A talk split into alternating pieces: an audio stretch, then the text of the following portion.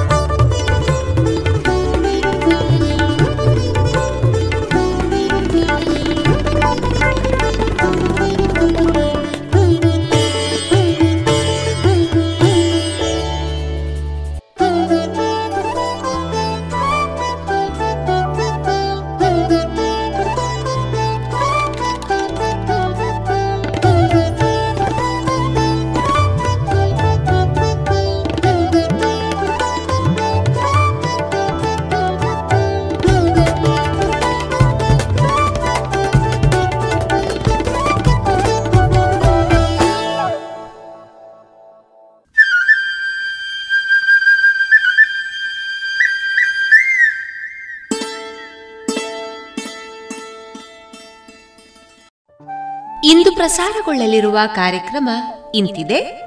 ಮೊದಲಿಗೆ ಭಕ್ತಿ ಗೀತೆಗಳು, ಮಾರುಕಟ್ಟೆ ಧಾರಣೆ, ಜಾಣ ಸುದ್ದಿ, ಕಾನೂನು ಮಾಹಿತಿ ಕಾರ್ಯಕ್ರಮದಲ್ಲಿ ಪಂಚಾಯತ್ ರಾಜ್ ವ್ಯವಸ್ಥೆಯ ಇತಿಹಾಸದ ಕುರಿತು ಸಂದರ್ಶನ. ತುಳು ವಾಲ್ಮೀಕಿ ಮಂದಾರ ಕೇಶವ ಭಟ್ರು ಬರೆದ ಪುಗೆತೂಪಿ ಪಗೆ, ಸುಗಿಪು ಮತ್ತು ದುನಿಪು ಕಥಾಮಂಟಪದಲ್ಲಿ ವೀಣಾ ಸರಸ್ವತಿ ಅವರಿಂದ ಮಕ್ಕಳ ಕತೆ. ಕೊನೆಯಲ್ಲಿ ಮಧುರಗಾನ ಪ್ರಸಾರವಾಗಲಿದೆ.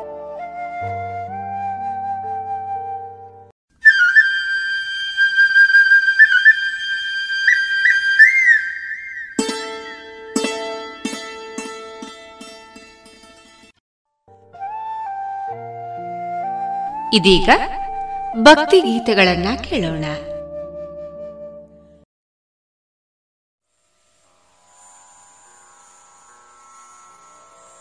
पूज्याय राघवेन्द्राय सत्यधर्मरताय च भजतां कल्पवृक्षाय नमतां कामधेनवे नमता कामधेनवे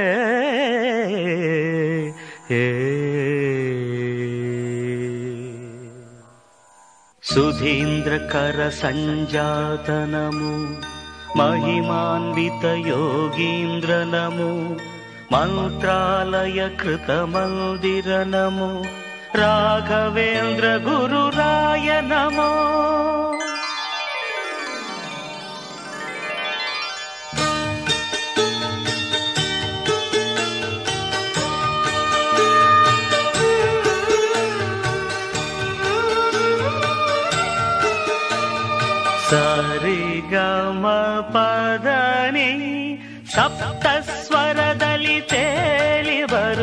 ರಾಯರ ವಾಣಿ.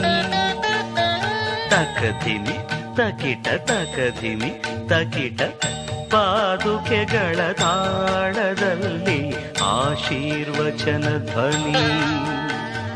ಸಪ್ತ ಸ್ವರದಲ್ಲಿ ತೇಲಿ ಬರುತ್ತಿದೆ ರಾಯರ ವಾಣಿ.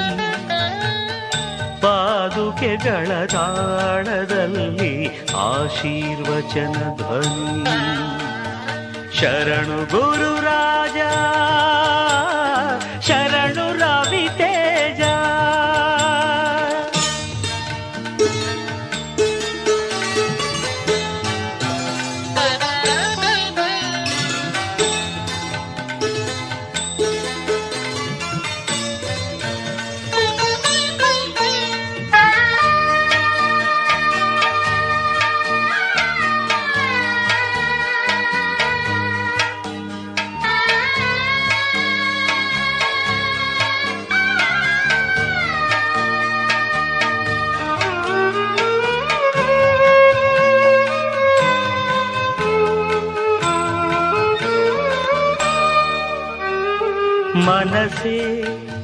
ಮಂತ್ರಾಲಯವು ನೋಡು, ಭಕುತಿ ಹೊಂದಿರಲು ಈ ಒಡಲು, ರಾಯರ ಗುಡಿಯು ನೋಡು, ಅವರು ಒಲಿದಿರಲು. ಮನಸೆ ಮಂತ್ರಾಲಯವು ನೋಡು, ಭಕುತಿ ಹೊಂದಿರಲು, ಒಡಲು. ರಾಯರ ಗುಡಿಯು ನೋಡು, ಅವರು ಒಲಿದಿರಲು ಉಸಿರುಸಿರು ಆರಾಧನೆ ಎದೆ ಬಡಿತ ಔಪಾಸನೆ, ನನ್ನ ಧಮನಿಯ ಕಣಗಳು ನೆನೆಯುತ್ತಿಹುದು ನಿಮ್ಮನೆ ನೆನೆಯುತ್ತಿಹುದು ನಿಮ್ಮನೆ. ಸಪ್ತ ಸ್ವರದಲ್ಲಿ ತೇಲಿ ಬರುತ್ತಿದೆ ರಾಯರ ವಾಣಿ. ಪಾದುಕೆಗಳ ತಾಳದಲ್ಲಿ ಆಶೀರ್ವಚನ ಧ್ವನಿ. ಶರಣು ಗುರು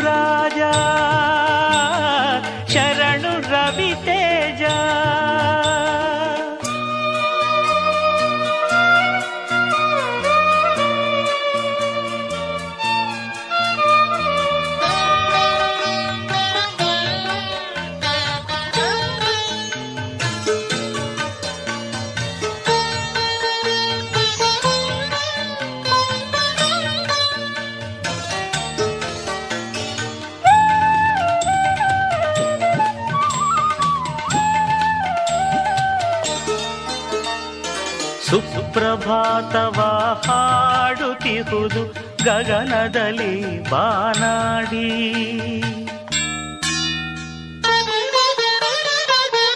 ಮಂತ್ರ ಪುಷ್ಪವ ಕೇಳುತ್ತಿಹುದು ಭೃಂಗಗಳು ಕೂಡಿ.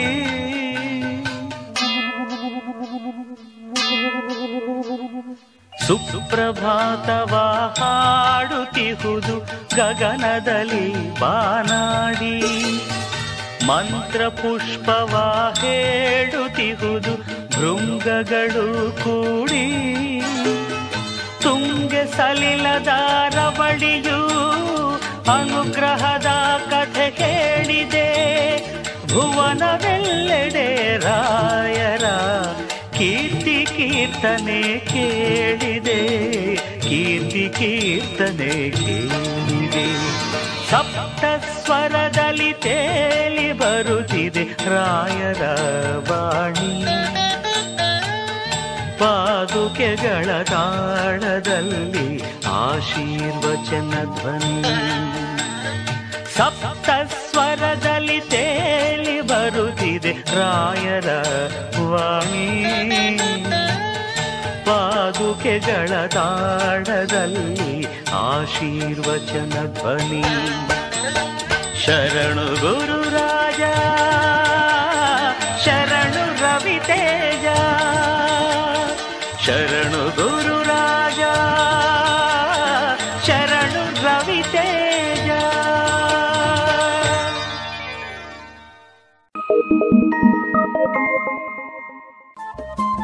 ರೇಡಿಯೋ ಪಾಂಚಜನ್ಯ ತೊಂಬತ್ತು ಬಿಂದು ಎಂಟು ಎಫ್ಎಂ ಸಮುದಾಯ ಬಾನುಲಿ ಕೇಂದ್ರ ಪುತ್ತೂರು. ಇದು ಜೀವ ಜೀವದ ಸ್ವರ ಸಂಚಾರ.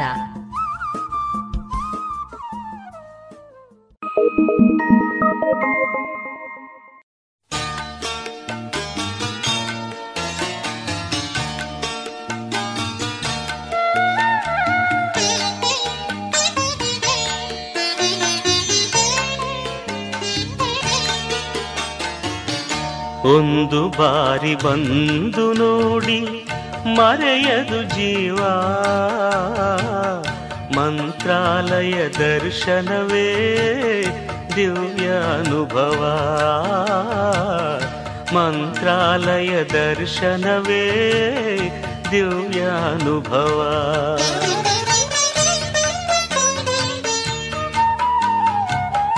ಒಂದು ಬಾರಿ ಬಂದು ನೋಡಿ ಮರೆಯದು ಜೀವ. ಮಂತ್ರಾಲಯ ದರ್ಶನವೇ ದಿವ್ಯ ಅನುಭವ. ಮಂತ್ರಾಲಯ ದರ್ಶನವೇ ದಿವ್ಯ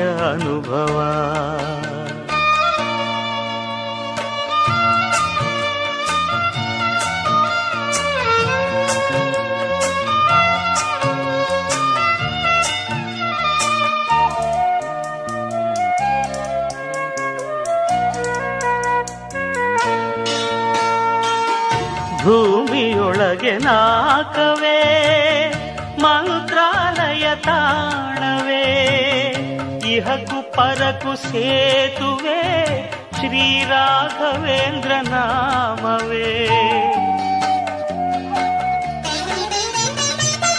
ಭೂಮಿಯೊಳಗೆ ನಾಕವೇ, ಮಂತ್ರಾಲಯ ತಾಣವೇ. ಇಹಕು ಪರಕು ಸೇತುವೆ ಶ್ರೀರಾಘವೇಂದ್ರ ನಾಮವೇ ಒಂದು ಬಾರಿ ಬಂದು ನೋಡಿ ಮರೆಯದು ಜೀವ ಮಂತ್ರಾಲಯ ದರ್ಶನವೇ ದಿವ್ಯ ಅನುಭವ ಮಂತ್ರಾಲಯ ದರ್ಶನವೇ ದಿವ್ಯ ಅನುಭವ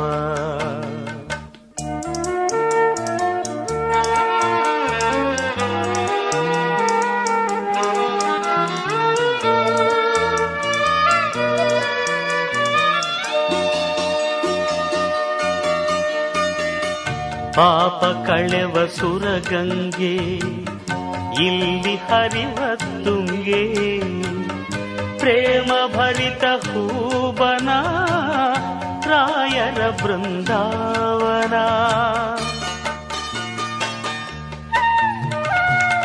ಪಾಪ ಕಳೆವ ಸುರಗಂಗೆ, ಇಲ್ಲಿ ಹರಿವ ತುಂಗೆ.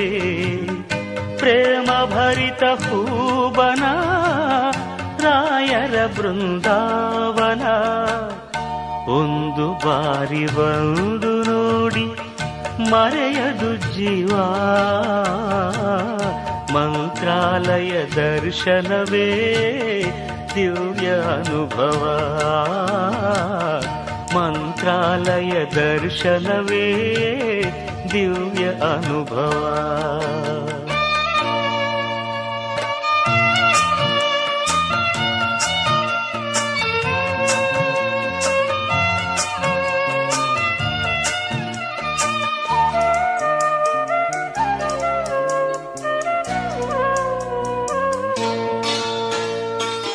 ಏಳು ನೂರು ವರುಷಗಳು ಗುರುಗಳು ಇಲ್ಲಿಹರು ಭಕ್ತ ಕೋಟಿ ಬೇಡಿಕೆಯ ಪ್ರೀತಿಯಿಂದ ತರುವರು.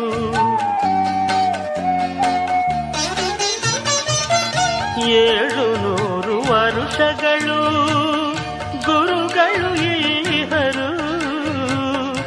ಭಕ್ತ ಕೋಟಿ ಬೇಡಿಕೆಯ ಪ್ರೀತಿಯಿಂದ ತರುವರು. ಒಂದು ಬಾರಿ ಬಂದು ನೋಡಿ ಮರೆಯದು ಜೀವ. ಮಂತ್ರಾಲಯ ದರ್ಶನವೇ ದಿವ್ಯ ಅನುಭವ. ಮಂತ್ರಾಲಯ ದರ್ಶನವೇ ದಿವ್ಯ ಅನುಭವ. ಒಂದು ಬಾರಿ ಬಂದು ನೋಡಿ ಮರೆಯದು ಜೀವ. ಮಂತ್ರಾಲಯ ದರ್ಶನವೇ ದಿವ್ಯ ಅನುಭವ ಮಂತ್ರಾಲಯ ದರ್ಶನವೇ ದಿವ್ಯ ಅನುಭವ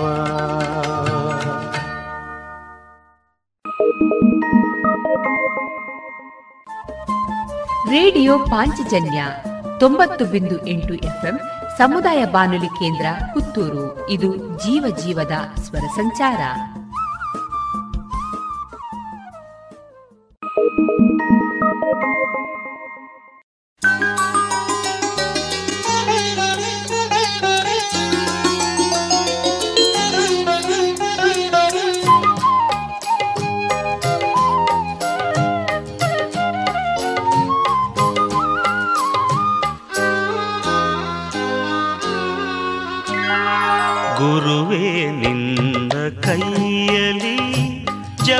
ಜಪಮಣಿ ನಾನಾಗಬಾರದೆ. ಗುರುವೇ, ನಿನ್ನ ಕೈಯಲಿ ಜಪಮಣಿ ನಾನಾಗಬಾರದೆ. ತುಳಸಿ ಮಣಿ ನಾನಾಗಿ ನಿನ್ನ ತಪ ಫಲ ಪಡೆಯಬಾರದೆ. ಗುರುವೇ, ನಿನ್ನ ಕೈಯಲಿ ಜಪಮಣಿ ನಾನಾಗಬಾರದೆ. ತುಳಸಿ ಮಣಿ ನಾನಾಗಿ ನಿನ್ನ ತಪ ಫಲ ಪಡೆಯಬಾರದೆ. ಗುರುವೇ ನಿನ್ನ ಕೈಯಲಿ ಜಪಮಣಿ ನಾನಾಗಬಾರದೆ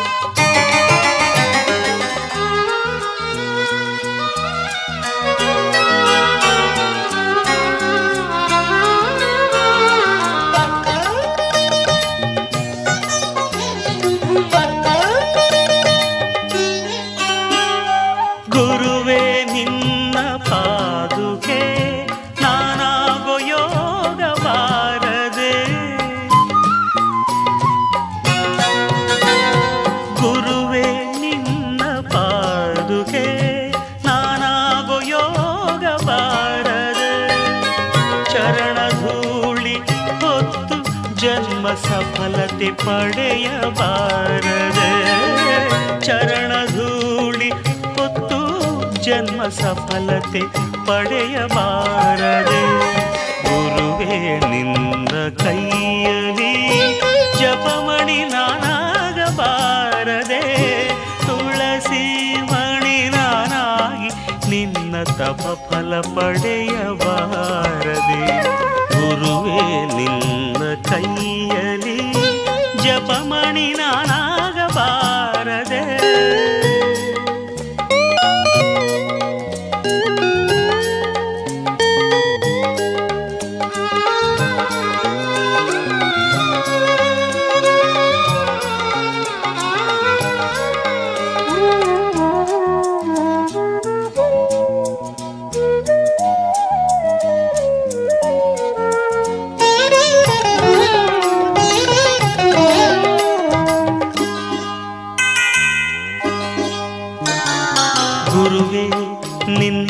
ಕಾಷಾಯ ವಸ್ತ್ರ ಆಗುವ ಯೋಗ್ಯತೆ ಬಾರದೆ.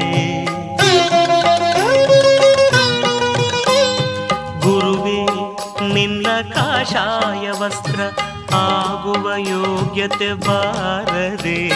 ಕಾಮ ಕ್ರೋಧ ಇತ್ಯಾದಿಗಳ ಗೆಲ್ಲುವ ಶಕ್ತಿ ಬಾರದೆ. ಕಾಮ ಕ್ರೋಧ ಗೆಲ್ಲುವ ಶಕ್ತಿ ಬಾರದೆ, ಗುರುವೇ ನಿಂದ ಕೈಯಲಿ ಜಪಮಣಿ ನಾನಾಗಬಾರದೆ, ತುಳಸಿ ಮಣಿ ನಾನಾಗಿ ನಿನ್ನ ತಪ ಫಲ ಪಡೆಯಬಾರದೆ, ಗುರುವೇ ನಿನ್ನ ಕೈಯಲಿ ಜಪಮಣಿ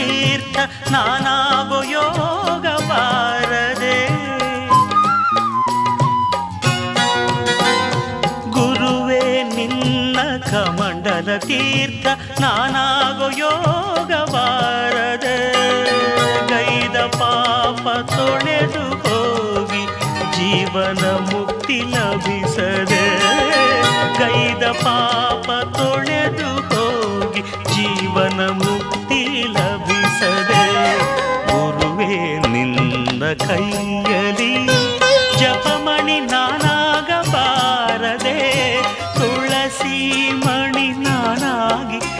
ಧ್ಯಾನ ತಪ ಫಲ ಪಡೆಯಬಾರದೆ ಗುರುವೇ ನಿನ್ನ ಕೈಯಲಿ ಜಪಮಣಿ ನಾನಾಗಬಾರದೆ, ತುಳಸಿ ಮಣಿ ನಾನಾಗಿ ನಿನ್ನ ತಪ ಫಲ ಪಡೆಯಬಾರದೆ ಗುರುವೇ ನಿನ್ನ ಕೈಯಲಿ ಜಪಮಣಿ ನಾನಾಗಬಾರದೆ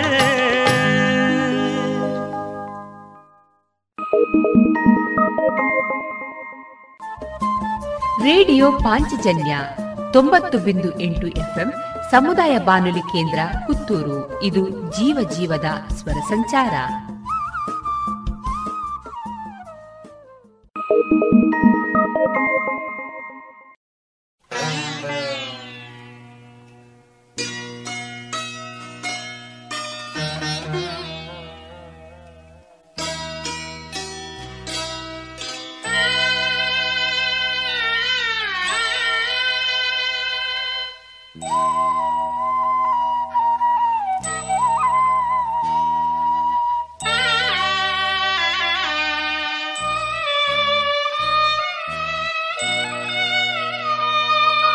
ಆತ್ಮನೌಕೆ ತೇಲಿದೆ, ಕಣ್ಣ ನೀರ ಹೊಳೆಯಲಿ ಎರಡೆ ಗೈದ ಪಾಪ ಗುರುವೆ ಹೇಗೆ ಹೇಳಲಿ? ಆತ್ಮನೌಕೆ ತೇಲಿದೆ, ಕಣ್ಣ ನೀರ ಹೊಳೆಯಲಿ, ಒಂದೆ ಎರಡೆಗೈದ ಪಾಪ ಗುರುವೆ ಹೇಗೆ ಹೇಳಲಿ?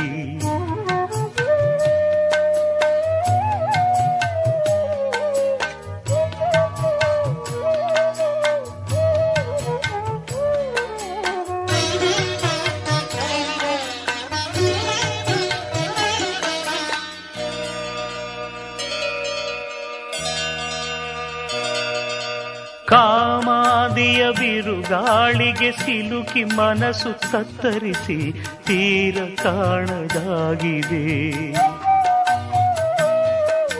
ಕಾಮಾದಿಯ ಬಿರುಗಾಳಿಗೆ ಸಿಲುಕಿ ಮನಸ್ಸು ತತ್ತರಿಸಿ ತೀರ ಕಾಣದಾಗಿದೆ. ಭಯ ಎನ್ನುವ ಸುಳಿಗಾಳಿಯ ಶಾಂತಗೊಳಿಸಿ ಸಲಹುವ ದಿವ್ಯ ಶಕ್ತಿ ನಿಲ್ಲದೆ ಶಾಂತಗೊಳಿಸಿ ಸಲಹುವ ದಿವ್ಯ ಶಕ್ತಿ ನಿನ್ನದೆ ಆತ್ಮನೌಕೆ ತೇಲಿದೆ, ಕಣ್ಣ ನೀರ ಹೊಳೆಯಲಿ, ಒಂದೇ ಎರಡೆ ಗೈದ ಪಾಪ ಗುರುವಿಗೆ ಹೇಗೆ ಹೇಳಲಿ?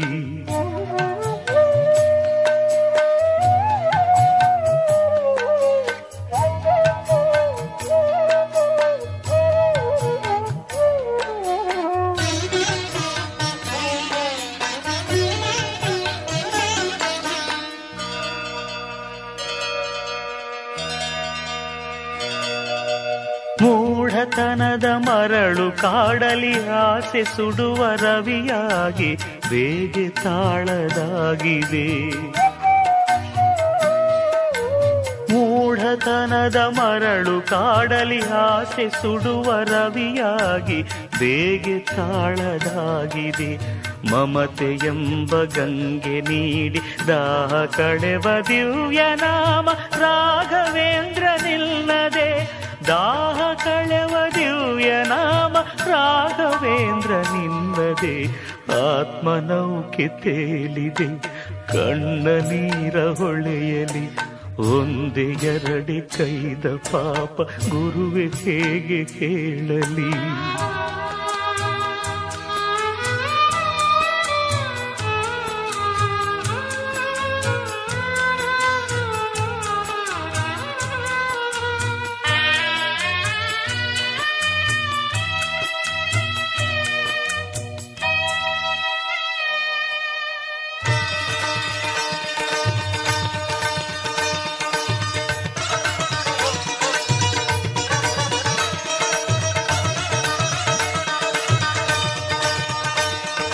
ಪಶ್ಚಾತ್ತಾಪದ ಅಗ್ನಿಕುಂಡದೆ ಪಾಪಗಳನ್ನು ಹೋಮ ಮಾಡಿದೆ. ಪರಿಷಡ್ವರ್ಗದ ಅಶ್ವಮೇಧದೆ ಅಹಂಕಾರದ ಆಹುತಿ ನೀಡಿದೆ. ಭವವೆಂದುವ ಇರುಳಲಿ ನಿಂತಿಹೆ ಕರುಣೆಯ ಜ್ಯೋತಿ ತಾರಯ್ಯ. ಅಂತರಂಗದ ಮಂತ್ರಾಲಯದೇ ಗುರುವೇ ಬಂದು ನೆಲಸಯ್ಯ. ಅಂತರಂಗದ ಮಂತ್ರಾಲಯದೆ ಗುರುವೇ ಬಂದು ನೆಲಸಯ್ಯ. ಗುರುವೇ.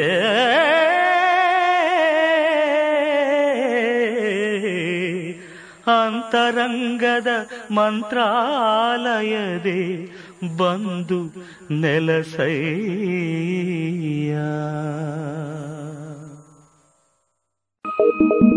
thank you ರೇಡಿಯೋ ಪಾಂಚಜನ್ಯ ತೊಂಬತ್ತು ಬಿಂದು ಎಂಟು ಎಫ್ಎಂ ಸಮುದಾಯ ಬಾನುಲಿ ಕೇಂದ್ರ ಪುತ್ತೂರು. ಇದು ಜೀವ ಜೀವದ ಸ್ವರ ಸಂಚಾರ.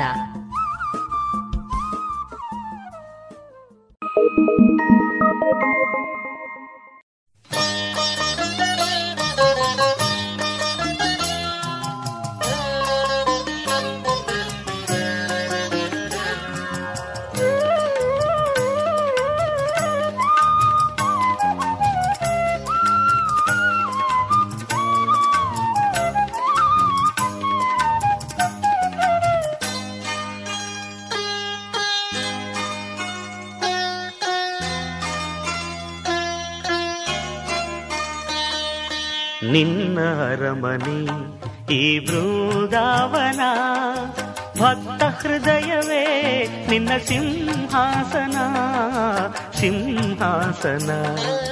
ನಿನ್ನ ಅರಮನೆ ಈ ಬೃಂದಾವನ ಭಕ್ತ ಹೃದಯವೇ ನಿನ್ನ ಸಿಂಹಾಸನ ಸಿಂಹಾಸನ.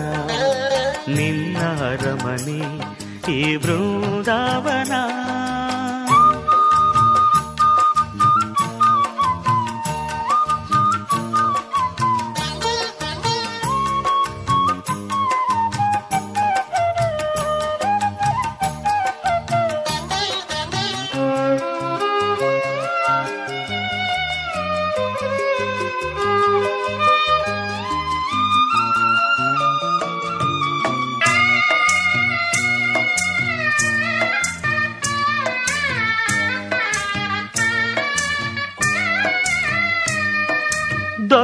ದೊರಕಿದಾಗ ನಿನ್ನ ಒಲುಮೆ ಮೂಢ ಜ್ಞಾನಿಯಾದನು.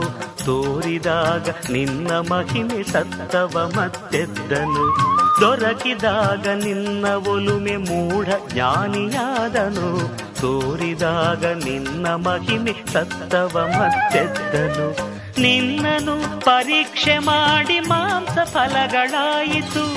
ನಿನ್ನನು ಪರೀಕ್ಷೆ ಮಾಡಿ ಮಾಂಸ ಫಲಗಳಾಯಿತು. ನಿನ್ನ ಕರುಣೆ ದೊರಕಿದಾಗ ಹೆಳವ ಮತ್ತೆ ನಡೆದನು, ಹೆಳವ ಮತ್ತೆ ನಡೆದನು. ನಿನ್ನ ಅರಮನೆ ಈ ಬೃಂದಾವನ, ಭಕ್ತ ಹೃದಯವೇ ನಿನ್ನ ಸಿಂಹಾಸನ ಸಿಂಹಾಸನ. ನಿನ್ನ ಅರಮನೆ ಈ ಬೃಂದಾವನ.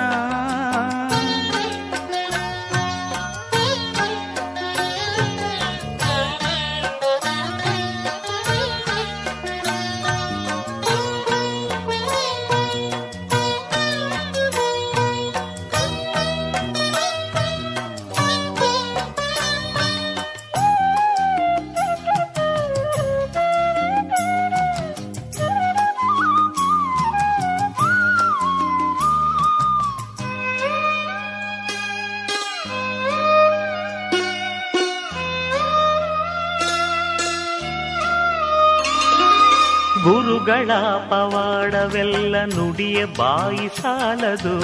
ಅರಿಯಲು ಅವರ ಮಹಿಮೆ ಒಂದು ಜನ್ಮ ಸಾಲದು. ಗುರುಗಳ ಪವಾಡವೆಲ್ಲ ನುಡಿಯ ಬಾಯಿ ಸಾಲದು. ಅರಿಯಲು ಅವರ ಮಹಿಮೆ ಒಂದು ಜನ್ಮ ಸಾಲದು. ಬೃಂದಾವನ ಜ್ಯೋತಿ ರೂಪ ದಾರಿದೀಪ ಆಗುವ. ಬೃಂದಾವನ ಜ್ಯೋತಿ ರೂಪ ದಾರಿದೀಪ ಆಗುವ.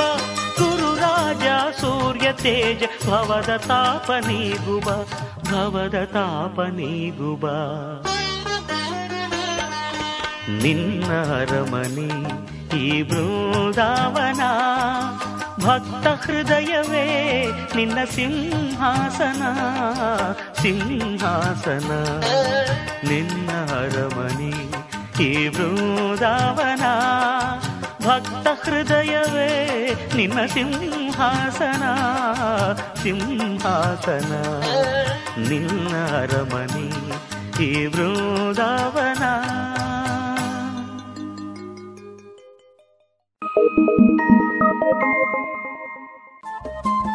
ರೇಡಿಯೋ ಪಾಂಚಜನ್ಯ ತೊಂಬತ್ತು ಬಿಂದು ಎಂಟು ಎಫ್ಎಂ ಸಮುದಾಯ ಬಾನುಲಿ ಕೇಂದ್ರ ಪುತ್ತೂರು. ಇದು ಜೀವ ಜೀವದ ಸ್ವರ ಸಂಚಾರ. Thank you.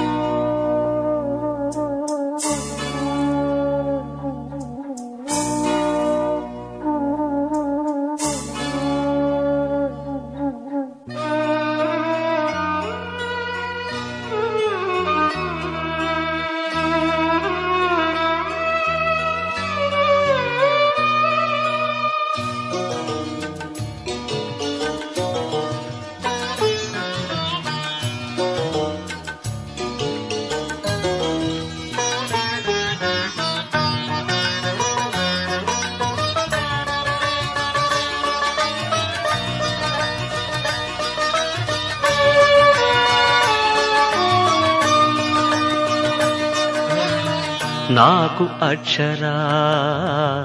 ಎಷ್ಟು ಸುಂದರ. ರಾಘವೇಂದ್ರ ಎನ್ನುವ ಪದವು ಬಲು ಮಧುರ. ನಾಲ್ಕು ಅಕ್ಷರ. ಎಷ್ಟು ಸುಂದರ. ರಾಘವೇಂದ್ರ ಎನ್ನುವ ಪದವು ಬಲು ಮಧುರ. ಒಂದೊಂದು ಅಕ್ಷರಕ್ಕೂ ಲಕ್ಷವರ. ಕೊಡುವರಂತೆ ರಾಯರು ಬಲ್ಲಿರ? ಒಂದೊಂದು ಅಕ್ಷರಕ್ಕೂ ಲಕ್ಷವರ ಕೊಡುವರಂತೆ ರಾಯರು ಬಲ್ಲಿರ? ನಾಲ್ಕು ಅಕ್ಷರ, ಎಷ್ಟು ಸುಂದರ? ರಾಘವೇಂದ್ರ ಎನ್ನುವ ಪದವು ಬಲು ಮಧುರ.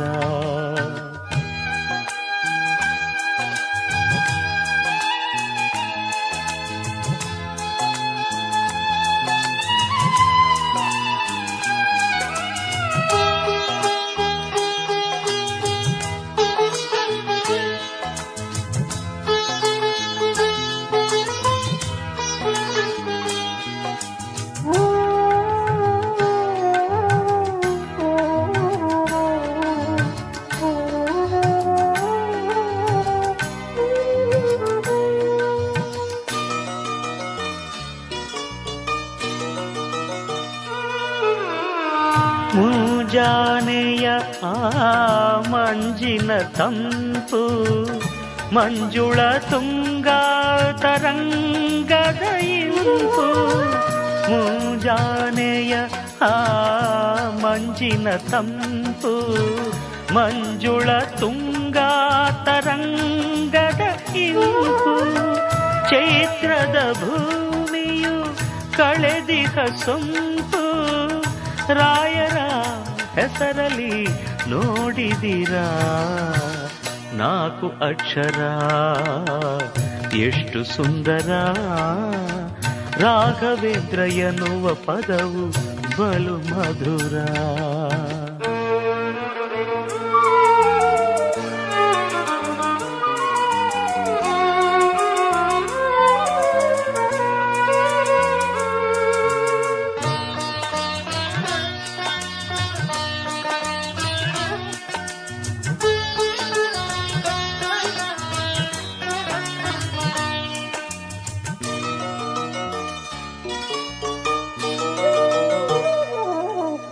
ಪರಿಮಳ ಕಾವ್ಯದ ಪದ ಪದದಲ್ಲೂ, ರಾಯರ ವೀಣೆಯ ಸ್ವರ ಸ್ವರದಲ್ಲೂ, ಪರಿಮಳ ಕಾವ್ಯದ ಪದ ಪದದಲ್ಲೂ, ರಾಯರ ವೀಣೆಯ ಸ್ವರ ಸ್ವರದಲ್ಲೂ, ಮಂತ್ರಾಲಯ ನೆಲ ಕಣ ಕಣದಲ್ಲೂ, ಗುರುಗಳ ಮಹಿಮೆಯ ನೋಡಿಕಿರ.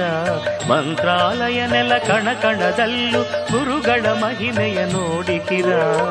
ಕಾಷಾಯ ವಸನದ ಕಾಂತಿಯಲ್ಲೂ ಚಂದನಾಕ್ಷತೆ ಚೆಲುವಿನಲ್ಲೂ ಕಾಷಾಯ ವಸನದ ಕಾಂತಿಯಲ್ಲೂ ಚಂದನಾಕ್ಷತೆ ಚೆಲುವಿನಲ್ಲೂ ತುಳಸಿ ಮಣಿಮಾಲೆ ಸೊಬಗಿನಲ್ಲೂ ರಾಘವೇಂದ್ರರನು ಅರಿತಿಹಿರ ನಾಲ್ಕು ಅಕ್ಷರ.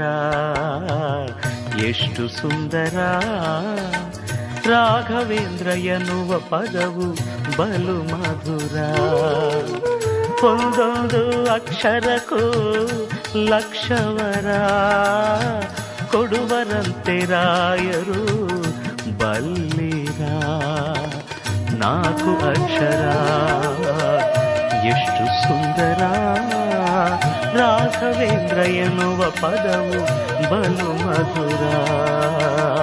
ರಾಘವೇಂದ್ರ ಎನ್ನುವ ಪದವು ಬಲು ಮಧುರ. ಇದುವರೆಗೆ ಭಕ್ತಿ ಗೀತೆಗಳನ್ನ ಕೇಳಿದರೆ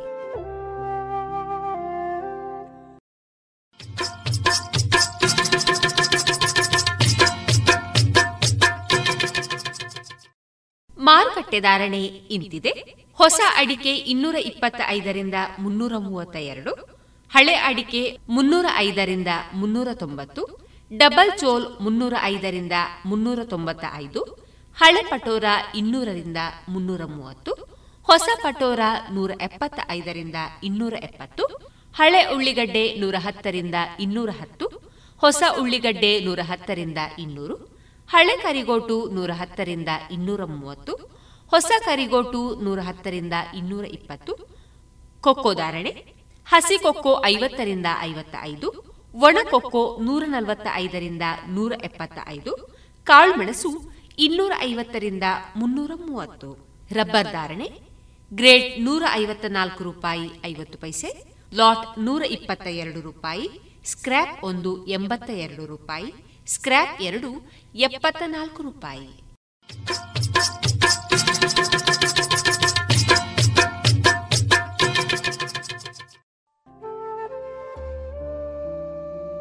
ಇನ್ನೀಗ ಕೇಳಿ ಜಾಣ ಸುದ್ದಿ.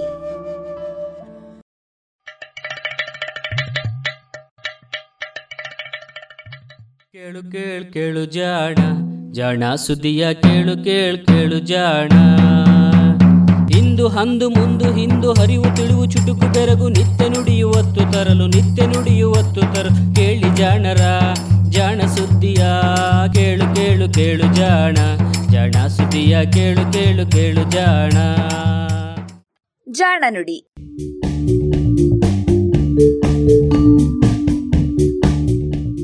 ನೆರವು, ಪ್ರಗತಿ ಟ್ರಸ್ಟ್, ಕೋಲಾರ.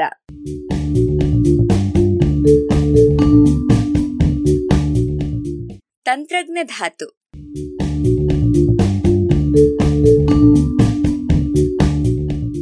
ಈ ಭೂಮಿ ಮೇಲೆ ಅತಿ ಅಪರೂಪವಾಗಿರುವಂತಹ ಧಾತು ಯಾವುದು ಅಂತ ಕೇಳಿದ್ರೆ ಬಹುಶಃ ನೀವು ಚಿನ್ನ ಅಂತ ಹೇಳ್ಬಹುದು, ಅಲ್ವಾ? ನಿಜ. ಒಂದು ಕಿಲೋ ಚಿನ್ನವನ್ನ ಹೆಕ್ಕಬೇಕಾದ್ರೆ ಗುಡ್ಡೆಗಟ್ಟಲೆ ಮಣ್ಣನ್ನ ಸಂಸ್ಕರಿಸಬೇಕು, ಅದರ ಕಸವನ್ನ ಸಹಿಸಬೇಕು, ಅನಂತರ ಅಷ್ಟೇ ಚಿನ್ನ ಸಿಗತ್ತೆ. ಅಷ್ಟು ಕಷ್ಟಪಟ್ಟು ಗಳಿಸಬೇಕಾಗಿರುವಂತಹ ಚಿನ್ನ ಕೂಡ ಈ ಭೂಮಿ ಮೇಲೆ ಮಿಲಿಯನ್ ಟನ್ ಗಟ್ಟಲೆ ಇದೆ. ಆದರೆ ಕೇವಲ ಅರ್ಧ ಕಿಲೋ ಕೂಡ ಇಲ್ಲದಂತಹ ಒಂದು ಈ ಭೂಮಿಯ ಮೇಲೆ ಇದೆ ಅಂತ ಹೇಳಿದ್ರೆ ನಂಬಲಾಗತ್ತಾ? ಇದು ವಿಚಿತ್ರ ಆದರೂ ಸಹ ನಿಜ. ಇಂತಹ ಇದ್ದು ಇಲ್ಲದಂತಹ ಧಾತುವೆ ನಮ್ಮ ಇಂದಿನ ಜಾಣನುಡಿಯ ಕಥಾವಸ್ತು. ಅದರ ಹೆಸರು ಪ್ರೊಮೆಥಿಯಂ. ಪ್ರೊಮೆಥಿಯಂ ಒಂದು ಲ್ಯಾಂಥನೈಡ್. ಅಂದ್ರೆ ಲ್ಯಾಂಥಾನಂ ಧಾತುವಿನ ಜಾಗದಲ್ಲೇ ಅಡಕ ಮಾಡಿರುವಂತಹ ಹದಿನಾಲ್ಕು ಧಾತುಗಳಲ್ಲಿ ಇದು ಸಹ ಒಂದು. ಇದರ ಪರಮಾಣು ಸಂಖ್ಯೆ ಅರವತ್ತೊಂದು. ಅಂದರೆ ನಿಯೋಡೈಮಿಯಂ ಧಾತುವಿನ ನೆರೆಯ ಧಾತು. ಇದು ಕೂಡ ನಿಯೋಡೈಮಿಯಂ ಹಾಗೂ ಇತರೆ ಲ್ಯಾಂಥನೈಡುಗಳಂತೆಯೇ ಒಂದು ಲೋಹ. ವಿಶೇಷ ಅಂದ್ರೆ ಇದರ ಪರಮಾಣುವಿನಲ್ಲಿ ಅರವತ್ತೊಂದು ಎಲೆಕ್ಟ್ರಾನ್ಗಳು, ಅರವತ್ತೊಂದು ಪ್ರೋಟಾನ್ಗಳು ಇದ್ದರೂ ನ್ಯೂಟ್ರಾನ್ಗಳ ಸಂಖ್ಯೆ ಇಂತಿಷ್ಟೇ ಅನ್ನೋ ಹಾಗಿಲ್ಲ ನೋಡಿ. ಇದರ ಸಮಸ್ಥಾನಿ ಪರಮಾಣುಗಳ ಸಂಖ್ಯೆ ಎಷ್ಟು ಅನ್ನೋದು ನಿಖರವಾಗಿಲ್ಲ. ಇವುಗಳಲ್ಲಿ ಎರಡು ಸಮಸ್ಥಾನಿಗಳು ಮಾತ್ರ ಹೆಚ್ಚು ಪರಿಚಿತ ಅಂತ ಹೇಳಬಹುದು. ಪ್ರೊಮೇಥಿಯಸ್ ಎನ್ನುವುದು ಗ್ರೀಕ್ ಪುರಾಣದಲ್ಲಿ ಬರುವ ಒಂದು ಪಾತ್ರ. ಒಬ್ಬ ಹೀರೋ, ದೈತ್ಯ ನಮ್ಮ ಪುರಾಣಗಳಲ್ಲಿ ಇರುವ ಹಾಗೆ ಬಹಳಷ್ಟು ಶಕ್ತಿ ಇರುವಂತಹ ದೈತ್ಯ. ಈತ ಭೂಮಿಗೆ ಹಲವಾರು ಕೆಟ್ಟ ವಸ್ತುಗಳನ್ನು ತಂದ ಅನ್ನುವಂತಹ ಕಥೆ ಇದೆ. ಬೆಂಕಿ, ವಿಜ್ಞಾನ, ತಂತ್ರಜ್ಞಾನ ಹಾಗೆ ಮನುಷ್ಯನನ್ನು ಸಹ ಈತ ಹುಟ್ಟು ಹಾಕಿದನಂತೆ. ಹೀಗೆ ಯಾವುದೆಲ್ಲ ಕೆಟ್ಟದೋ ಅದನ್ನೆಲ್ಲ ಪ್ರೊಮೇತಿಯಸ್ಸಿನ ತಲೆಗೆ ಕಟ್ಟಿ ಅವನನ್ನೇ ಹೊಣೆಗಾರನನ್ನಾಗಿ ಮಾಡಿದೆ ಗ್ರೀಕ್ ಪುರಾಣ. ನಮ್ಮಲ್ಲಿ ವಿಶ್ವಾಮಿತ್ರ ಇಲ್ವಾ? ಹಾಗೆ. ಆದರೆ ಈ ಗ್ರೀಕ್ ಪುರಾಣದ ವಿಶ್ವಾಮಿತ್ರನಿಗೆ ಇದಕ್ಕಾಗಿ ಒಂದು ಶಿಕ್ಷೆಯೂ ಸಹ ಸಿಗುತ್ತೆ. ಆತನನ್ನ ಒಂದು ದೊಡ್ಡ ಬಂಡೆಗೆ ಕಟ್ಟಿ ಹಾಕಿ ಕಾಗೆಗಳಿಗೆ ಆಹಾರವಾಗಲು ಬಿಡ್ತಾರೆ. ಕಾಗೆಗಳು ಆತನನ್ನ ಕುಕ್ಕಿ ಕುಕ್ಕಿ ಮಾಂಸವನ್ನ ತಿನ್ನುತ್ತವೆ. ಆದರೆ ಅಮರನಾಗಿದ್ದರಿಂದ ಆತ ಈ ಕ್ರೂರ ಶಿಕ್ಷೆಯನ್ನ ಜೀವನ ಪರ್ಯಂತ ಅನುಭವಿಸಲೇಬೇಕು. ಮುಕ್ತಿ ಇಲ್ಲ ಅನ್ನತ್ತೆ ಕತೆ. ಇದು ಪ್ರೊಮೇಥಿಯಸ್ಸಿನ ಕತೆ. ಈ ಪ್ರೊಮೇಥಿಯಸ್ಸಿನ ಹೆಸರನ್ನು ಪಡೆದ ಧಾತುವೆ ಪ್ರೊಮೇಥಿಯಂ. ಧಾತು ಪಟ್ಟಿಯಲ್ಲಿ ಅರವತ್ತೊಂದನೆಯ ಸ್ಥಾನ. ಲ್ಯಾಂಥನೈಡು ಸರಣಿಯಲ್ಲಿ ನಾಲ್ಕನೆಯದು. ಲ್ಯಾಂಥನೈಡುಗಳಲ್ಲಿ ನಿಯೋಡೈಮಿಯಂ ನಂತರದ ಸ್ಥಾನ ಇದರದ್ದೇ. ಆದರೆ ಇದರ ಪತ್ತೆಯಾಗಿದ್ದು ಕೇವಲ ತೊಂಬತ್ತು ವರ್ಷಗಳ ಹಿಂದೆ ಅಷ್ಟೇ. ಅದಕ್ಕೂ ಹಿಂದೆ ಅಂದ್ರೆ ಕಳೆದ ಶತಮಾನದ ಆರಂಭದಲ್ಲಿ ಇಂತಹುದೊಂದು ಧಾತು ಇರಬೇಕು ಅಂತ ತರ್ಕಿಸಲಾಗಿತ್ತು. ಆಗೆಲ್ಲ ಧಾತುಗಳನ್ನ ಅವುಗಳ ಪರಮಾಣು ತೂಕಕ್ಕೆ ಅನುಗುಣವಾಗಿ ವಿಂಗಡಿಸಿ ಪಟ್ಟಿಯಲ್ಲಿ ಜೋಡಿಸ್ತಾ ಇದ್ರು ಅಷ್ಟೇ. ಹೀಗೆ ಮಾಡಿದಾಗ ಅದಾಗಲೇ ಪತ್ತೆಯಾಗಿದ್ದಂತಹ ನಿಯೋಡೈಮಿಯಂ ಮತ್ತು ಸಮರಿಯಂ ಧಾತುಗಳು ಅಕ್ಕಪಕ್ಕದಲ್ಲಿಯೇ ಇದ್ದರೂ ಸಹ ಅವುಗಳ ರಾಸಾಯನಿಕ ಗುಣಗಳಲ್ಲಿ ಸಾಕಷ್ಟು ವ್ಯತ್ಯಾಸಗಳಿದ್ವು. ಇದು ಅಸಹಜ ಅನಿಸಿತು.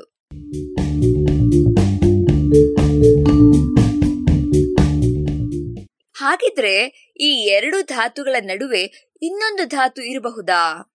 ಹೀಗೊಂದು ಗುಮಾನಿಯನ್ನ ಸಾವಿರದ ಒಂಬೈನೂರ ಎರಡನೇ ಇಸ್ವಿಯಲ್ಲಿ ಜೆಕೋಸ್ಲವಾಕಿಯಾದ ಬಹುಸ್ಲಾ ಬ್ರೂನರ್ ಎನ್ನುವಂತಹ ವಿಜ್ಞಾನಿ ವ್ಯಕ್ತಪಡಿಸಿದ್ದ. ಗುಮಾನಿ ಏನೋ ಇತ್ತಾದ್ರೂ ಸಹ ಈ ಧಾತುವನ್ನ ಈತ ಪತ್ತೆ ಮಾಡ್ಲಾಗ್ಲಿಲ್ಲ. ಇದರೊಟ್ಟಿಗೆ ಇನ್ನು ಆರು ಧಾತುಗಳು ಇರಬೇಕು ಅನ್ನೋದು ಬ್ರೂನರ್ ತರ್ಕಿಸಿದ್ದ. ಈತನ ಊಹೆಯನ್ನ ಬೆಂಬತ್ತಿದ ಹಲವು ರಸಾಯನ ವಿಜ್ಞಾನಿಗಳು ಬೇರೆ ಬೇರೆ ಧಾತುಗಳನ್ನ ಗುರುತಿಸಿ ಅವು ನಿಯೋಡೈಮಿಯಂ ಮತ್ತು ಸಮರಿಯಂ ನಡುವೆ ಇರಬೇಕು ಅಂತ ಹೇಳಿದ್ರು. ಆದರೆ ಅವೆಲ್ಲವೂ ಬೇರೆಯೇ ಅಂತ ಅನಂತರ ಸಿದ್ಧವಾಯಿತು. ನಿಜವಾದ ಪ್ರೊಮೇಥಿಯಂ ಪತ್ತೆಯಾಗಿದ್ದೇ ಒಂದು ಸ್ವಾರಸ್ಯಕರ ಸಂಗತಿ. ಈ ಹೊತ್ತಿನಲ್ಲಿ ಅಮೆರಿಕ ಹಾಗೂ ಜರ್ಮನಿಯಲ್ಲಿ ಪರಮಾಣುಗಳನ್ನ ಹಾಗೆ ಪರಮಾಣು ಬಾಂಬ್ ಕುರಿತ ಸಂಶೋಧನೆ ನಡೀತಾ ಇತ್ತು. ಪರಮಾಣುಗಳ ರಚನೆಯನ್ನ ವಿವರಿಸಲು ಯತ್ನಿಸುತ್ತಿದ್ದ ವಿಜ್ಞಾನಿಗಳಲ್ಲಿ ಇಂಗ್ಲೆಂಡಿನ ಹೆನ್ರಿ ಮೋಸ್ಲಿ ಕೂಡ ಒಬ್ರು. ಈ ಧಾತುಪಟ್ಟಿಯನ್ನ ಮರುಪರಿಶೀಲಿಸಿ ಧಾತುಗಳ ಸ್ಥಾನಕ್ಕೂ ಅವುಗಳ ಪರಮಾಣು ಸಂಖ್ಯೆ ಅರ್ಥಾತ್ ಅವುಗಳಲ್ಲಿರುವ ಪ್ರೋಟಾನ್ಗಳಿಗೂ ಸಂಬಂಧ ಕಲ್ಪಿಸಿದ್ರು. ಪರಮಾಣುಗಳ ತೂಕದ ಬದಲಿಗೆ ಪರಮಾಣು ಸಂಖ್ಯೆಯ ಪ್ರಕಾರ ಧಾತುಗಳನ್ನ ಜೋಡಿಸಿದರೆ ನಿಯೋಡೈಮಿಯಂ ಮತ್ತು ಸಮರಿಯಂನಂತಹ ಅಕ್ಕಪಕ್ಕದಲ್ಲಿರುವ ಧಾತುಗಳ ನಡುವೆ ಇರುವಂತಹ ವ್ಯತ್ಯಾಸಗಳನ್ನ ವಿವರಿಸಬಹುದು. ಅವುಗಳ ನಡುವೆ ಇನ್ನೊಂದು ಧಾತು ಇರಬೇಕು ಅಂತ ಹೇಳಿದ್ರು. ಈ ಧಾತುವಿನ ಪರಮಾಣು ಸಂಖ್ಯೆ ಅರವತ್ತೊಂದು, ಅದರಲ್ಲಿ ಅರವತ್ತೊಂದು ಎಲೆಕ್ಟ್ರಾನ್ಗಳು, ಅರವತ್ತೊಂದು ಪ್ರೋಟಾನ್ಗಳು ಇರಬೇಕು ಅಂತ ಸಹ ಹೇಳಿದ್ರು. ಈ ಹೊಸ ತರ್ಕದ ಜಾಡಿನಲ್ಲಿ ನಡೆದು ಹೊಸ ಧಾತುವನ್ನು ಪತ್ತೆ ಮಾಡಿದವೆಂದವರೂ ಇದ್ದರು. ಫ್ಲಾರೆಂಶಿಯಂ ಇಲಿನಿಯಂ ಎಂಬ ಹೆಸರನ್ನ ನೀಡಲಾಗಿತ್ತು. ಇದು ನಡೆದಿದ್ದು ಸಾವಿರದ ಒಂಬೈನೂರ ಇಪ್ಪತ್ತಾರರಲ್ಲಿ. ಆಗ ಫ್ಲಾರೆನ್ಶಿಯಂ ಎಂದು ಇದಕ್ಕೆ ಹೆಸರಿಟ್ಟ ಇಟಾಲಿಯನ್ನರು ತಾವು ಅಮೆರಿಕನ್ನರಿಗಿಂತ ಎರಡು ವರ್ಷ ಮೊದಲೇ ಪ್ರೊಮೇಥಿಯಂ ಅನ್ನ ಪತ್ತೆ ಮಾಡಿದ್ವು. ಬೇಕಂತಲೇ ಗುಟ್ಟಾಗಿ ಇಟ್ಟಿದ್ದೆವು ಅಂತ ಸಹ ಹೇಳ್ಕೊಂಡಿದ್ರು. ಆದರೆ ಇದರ ಒಂದೇ ಒಂದು ಅಣುವು ಕೂಡ ಯಾರ ಬಳಿಯೂ ಇರಲಿಲ್ಲ. ಹೀಗಾಗಿ ಇಂದಿಗೂ ಸಹ ಪ್ರೊಮೇಥಿಯಮ್ಮನ್ನ ಮೊದಲು ಪತ್ತೆ ಮಾಡಿದ ಹೆಗ್ಗಳಿಕೆ ಅಮೆರಿಕದ ಕ್ಲಿಂಟನ್ ಪ್ರಯೋಗಶಾಲೆಯಲ್ಲಿ ವಿಜ್ಞಾನಿಗಳಾಗಿದ್ದ ಚಾರ್ಲ್ಸ್ ಕೋರಲ್, ಜೇಕಬ್ ಮಾರೆನ್ಸ್ಕಿ ಮತ್ತು ಲಾರೆನ್ಸ್ ಗ್ಲೆಂಡನಿಕ್ ರವರಿಗೆ ಸಿಗತ್ತೆ. ಇವರು ಸಾವಿರದ ಒಂಬೈನೂರ ನಲವತ್ತೈದರಲ್ಲಿ ಪರಮಾಣು ಬಾಂಬಿನ ತಯಾರಿಕೆಗಾಗಿ ಯುರೇನಿಯಂ ಸಮಸ್ಥಾನಿಯ ಮೇಲೆ ಪ್ರಯೋಗಗಳನ್ನ ನಡೆಸುತ್ತಿದ್ದಾಗ ಹುಟ್ಟಿದ ಹಲವು ಉಪ ಉತ್ಪನ್ನಗಳಲ್ಲಿ ಪ್ರೊಮೇಥಿಯಂ ಗುರುತಿಸಿದ್ರು. ಇದಕ್ಕೆ ಇವರು ಕ್ಲಿಂಟೋನಿಯಂ ಅಂತ ಹೆಸರಿಡಬೇಕು ಅಂತ ಅನ್ಕೊಂಡಿದ್ರಂತೆ. ಆದರೆ ಕೋರೆಲ್ಲಾರ ಹೆಂಡತಿ ಗ್ರೇಸ್ ಇದಕ್ಕೆ ಪ್ರೊಮೇಥಿಯಸ್ ನಂತೆ ಹುಟ್ಟಿದ ಲೋಹ ಅಂತ ಹೆಸರಿಸಿದರಂತೆ. ಯಾಕಂದ್ರೆ ಈ ಲೋಹವನ್ನ ನಿಸರ್ಗದಲ್ಲಿದ್ದ ಅದಿರಿನಲ್ಲಿ ಪತ್ತೆ ಮಾಡಿರ್ಲಿಲ್ಲ. ಅದನ್ನ ಪರಮಾಣು ರಿಯಾಕ್ಟರ್ನಲ್ಲಿ ತಯಾರಾದ ವಸ್ತುವಿನಲ್ಲಿ ಪತ್ತೆ ಮಾಡಲಾಗಿತ್ತು. ಹೆಸರಿನಲ್ಲಿ ಅಷ್ಟೇ ಇದು ಹೀರೋ. ಆದರೆ ವಾಸ್ತವದಲ್ಲಿ ಇದು ಇದ್ದು ಇಲ್ಲದಂತಹ ಧಾತು.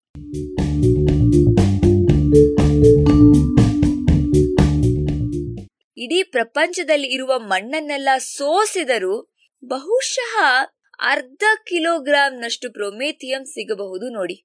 ಅಷ್ಟೇ, ಇದಕ್ಕೆ ಕಾರಣವಿದೆ. ಇದರ ಎಲ್ಲಾ ಸಮಸ್ಥಾನಿಗಳು ವಿಕಿರಣಶೀಲ ವಸ್ತುಗಳು. ಅಂದರೆ ತಮ್ಮಲ್ಲಿರುವಂತಹ ಎಲೆಕ್ಟ್ರಾನ್ಗಳನ್ನು, ನ್ಯೂಟ್ರಾನ್ಗಳನ್ನು ಕಳೆದುಕೊಳ್ಳುತ್ತಾ ಬೇರೊಂದು ಧಾತುವಾಗಿ ಬದಲಾಗಿಬಿಡುತ್ತೆ. ಜೊತೆಗೆ ಶಕ್ತಿಯನ್ನು ಸಹ ಹೊರಸೂಸುತ್ತಾ ಇರುತ್ತೆ. ಹೀಗಾಗಿ ಪ್ರೊಮೇಥಿಯಂ ತನ್ನ ಸಹಜ ರೂಪದಲ್ಲಿ ಇರುವುದು ಸಾಧ್ಯವೇ ಇಲ್ಲ. ಜೊತೆಗೆ ಈ ಎಲ್ಲಾ ವಿಕಿರಣಶೀಲ ಸಮಸ್ಥಾನಿಗಳು ಅಲ್ಪಾಯುಷಿಗಳು. ಅಂದ್ರೆ ಇವುಗಳಲ್ಲಿ ಅರ್ಧಕ್ಕರ್ಧ ಪರಮಾಣುಗಳು ಕೆಲವೇ ಗಂಟೆಗಳಲ್ಲಿ ಬೇರೊಂದು ಧಾತುವಾಗಿ ಬಿಡುತ್ತವೆ. ಅತ್ಯಂತ ದೀರ್ಘಾಯುಷಿ ಎನಿಸಿದಂತಹ ಪ್ರೊಮೇಥಿಯಂ ನೂರ ನಲವತ್ತೈದು ಕೂಡ ಕೇವಲ ಹದಿನೇಳೇ ವರ್ಷಗಳಲ್ಲಿ ಅರ್ಧಕ್ಕರ್ಧ ಬದಲಾಗಿ ಬಿಡುತ್ತೆ ಇದಕ್ಕೆ ಹೋಲಿಸಿದರೆ ನಮ್ಮ ಕಾರ್ಬನ್ ಹದಿನಾಲ್ಕರ ಪರಮಾಣುಗಳಲ್ಲಿ ಅರ್ಧ ಬೇರೆ ಧಾತುವಾಗಲು ಸುಮಾರು ನಾಲ್ಕು ಸಾವಿರ ವರ್ಷಗಳ ಕಾಲ ಬೇಕು. ಯುರೇನಿಯಂ ಮಿಲಿಯನ್ ಗಟ್ಟಲೆ ವರ್ಷ. ಸಿಸಿಎಂ ಇನ್ನೂ ಹೆಚ್ಚು ಕಾಲ ವಿಕಿರಣಶೀಲವಾಗಿರುತ್ತದೆ. ಪರಮಾಣು ಸಂಖ್ಯೆ ಎಂಬತ್ತೊಂಬತ್ತಕ್ಕಿಂತ ಕಡಿಮೆ ಇರುವಂತಹ ಧಾತುಗಳಲ್ಲಿ ನಿಸರ್ಗದಲ್ಲಿ ಸಹಜವಾಗಿಯೇ ವಿಕಿರಣಶಾಲಿಯಾಗಿರುವ ಧಾತುಗಳು ಎರಡೇ ಎರಡು. ಉಳಿದೆಲ್ಲ ವಿಕಿರಣಶೀಲ ಧಾತುಗಳ ಪರಮಾಣು ಸಂಖ್ಯೆಯು ತೊಂಬತ್ತಕ್ಕಿಂತಲೂ ಮೇಲೆಯೇ. ಈ ಎರಡು ಧಾತುಗಳೆಂದರೆ ಟೆಕ್ನೀಷಿಯಂ ಮತ್ತು ಪ್ರೊಮೆಥಿಯಂ. ಅಂದರೆ ಅತ್ಯಂತ ಕಡಿಮೆ ಪರಮಾಣು ಸಂಖ್ಯೆ ಇದ್ದೂ ಸಹಜವಾಗಿಯೇ ವಿಕಿರಣಶೀಲವಾಗಿರುವಂತಹ ಧಾತು ಇದು. ಪ್ರೊಮೆಥಿಯಂ ಕೂಡ ನಿಯೋಡೈಮಿಯಂನಂತೆಯೇ ಅದ್ಭುತ ಕಾಂತಗುಣಗಳನ್ನ ತೋರುತ್ತೆ. ಹೀಗಾಗಿ ಇದನ್ನು ಕೂಡ ಒಂದಾನೊಂದು ಕಾಲದಲ್ಲಿ ಹಲವು ವಸ್ತುಗಳಲ್ಲಿ ಆಯಸ್ಕಾಂತಗಳನ್ನಾಗಿ ಬಳಸಿದ್ರು. ಅದರಲ್ಲಿಯೂ ಸಂಗೀತವನ್ನು ಕೇಳುವಂತಹ ಹೆಡ್ಫೋನ್ಗಳಲ್ಲಿ ಪುಟ್ಟದಾದ, ಆದರೆ ಬಹಳ ಪ್ರಬಲವಾದ ಆಯಸ್ಕಾಂತದ ಅವಶ್ಯಕತೆ ಇರೋದ್ರಿಂದ ಅಲ್ಲಿ ಪ್ರೊಮೇಥಿಯಂನ ಹೆಚ್ಚೆಚ್ಚು ಬಳಕೆ ಆಗ್ತಾ ಇತ್ತು. ಪುಣ್ಯಕ್ಕೆ ಇದರಂತೆ ವಿಕಿರಣಶೀಲವಲ್ಲದ ನಿಯೋಡೈಮಿಯಂ ಇನ್ನು ಪ್ರಬಲವಾದ ಆಯಸ್ಕಾಂತವಾಗಬಹುದು ಅಂತ ತಿಳಿದಂದಿನಿಂದ ಪ್ರೊಮೇಥಿಯಂ ಬಳಕೆ ಕುಗ್ಗಿ ಹೋಗಿದೆ. ಬೆಂಕಿಯನ್ನ ಹೊತ್ತು ತಂದದ್ದಕ್ಕಾಗಿ ಶಿಕ್ಷೆ ಅನುಭವಿಸಿದ ಪ್ರೊಮೇಥಿಯಸ್ಸಿನ ಹೆಸರು ಹೊತ್ತಿರುವ ಈ ಧಾತುವು ಒಂದು ವಿಧದಲ್ಲಿ ಬೆಂಕಿಯ ಉಂಡೆಯೇ. ಇದು ಉಗುಳುವ ಬೀಟಾ ವಿಕಿರಣಗಳಲ್ಲಿ ಎಲೆಕ್ಟ್ರಾನ್ಗಳು ದಟ್ಟವಾಗಿರುತ್ತವೆ. ಇಂತಹ ಪ್ರೊಮೇಥಿಯಂ ನೂರ ನಲವತ್ತೇಳು ಸಮಸ್ಥಾನಿಯನ್ನ ಬಹಳ ಪುಟ್ಟ ಬ್ಯಾಟರಿಗಳಲ್ಲಿ ಬಳಸುವ ಯತ್ನ ನಡೆದಿದೆ. ಇದು ಹೊರಸೂಸುವ ಎಲೆಕ್ಟ್ರಾನ್ಗಳಲ್ಲಿರುವ ಶಕ್ತಿಯನ್ನ ಬಳಸಿಕೊಂಡು ಈ ಬ್ಯಾಟರಿಗಳು ವಿದ್ಯುತ್ತನ್ನ ಉತ್ಪಾದಿಸಬಲ್ಲವು. ಇಂತಹವನ್ನ ಉಪಗ್ರಹಗಳಲ್ಲಿ, ವಿವಿಧ ಸಾಧನಗಳಲ್ಲಿ ವಿದ್ಯುತ್ ಸರಬರಾಜು ಮಾಡಬೇಕಾದಲ್ಲಿ ಬಳಸ್ತಾರೆ. ಭಾರ ಕಡಿಮೆ ಇದ್ದು ಹೆಚ್ಚು ವಿದ್ಯುತ್ತನ್ನ ಇದು ಒದಗಿಸಬಲ್ಲದು. ಎಂಬ ಕಾರಣಕ್ಕೆ ಈ ಪರಮಾಣು ಬ್ಯಾಟರಿಗಳಲ್ಲಿ ಬಳಕೆ ಆಗುತ್ತದೆ. ಅಂದಹಾಗೆ, ಈ ಬಳಕೆಯು ಇದ್ದು ಇಲ್ಲದಂತೆ ಅನ್ನುವಷ್ಟು ಕಡಿಮೆ. ಹೀಗಿದೆ. ಈ ಹೀರೋ ಹೆಸರಿನ ಧಾತುವಿನ ಕಥೆ. ಹೀರೋಗಳೆಂದರೆ ತಾರೆಗಳು ಅನ್ನೋದಾದ್ರೆ ಪ್ರೊಮೇಥಿಯಂ ಕೂಡ ಒಂದು ತಾರೆಯೇ. ಯಾಕಂದ್ರೆ ಭೂಮಿಯ ಮೇಲೆ ಇದರ ಪ್ರಮಾಣ ಕಡಿಮೆ ಇದ್ದಿರಬಹುದು. ರೋಹಿತ ದರ್ಶಕಗಳಲ್ಲಿ ಕೆಲವು ತಾರೆಗಳನ್ನ ಗಮನಿಸಿದಾಗ ಪ್ರೊಮೇಥಿಯಂ ಸೂಸುವ ಬೆಳಕು ಅವುಗಳಲ್ಲಿ ಬಹಳ ಪ್ರಖರವಾಗಿರೋದು ಕಂಡು ಬಂದಿದೆ ಅಂದ್ರೆ ಈ ಧಾತು ಆ ತಾರೆಗಳಲ್ಲಿ ಇರಬೇಕು. ಅದರಲ್ಲಿಯೂ ಬಹಳ ಹೆಚ್ಚಿನ ಪ್ರಮಾಣದಲ್ಲಿ. ಹಾಗಿದ್ರೆ ಈ ಧಾತುವಿನ ಸೃಷ್ಟಿಯ ಕತೆ ಇನ್ನಷ್ಟು ರೋಚಕವಾಗಿರಬೇಕು ಅನ್ನೋದು ಊಹೆ. ಇದು ಹೀರೋ ಧಾತುವಿನ ಕತೆ.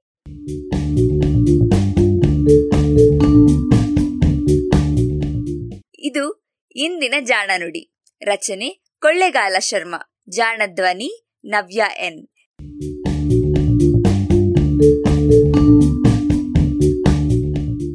ನೆರವು ಪ್ರಗತಿ ಟ್ರಸ್ಟ್, ಕೋಲಾರ.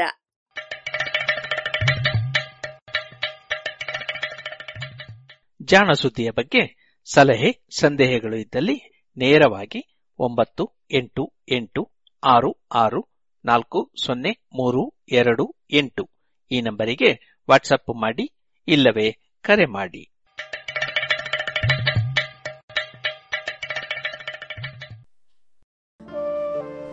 ಇದುವರೆಗೆ ಜಾಣ ಸುದ್ದಿ ಕೇಳಿದಿರಿ.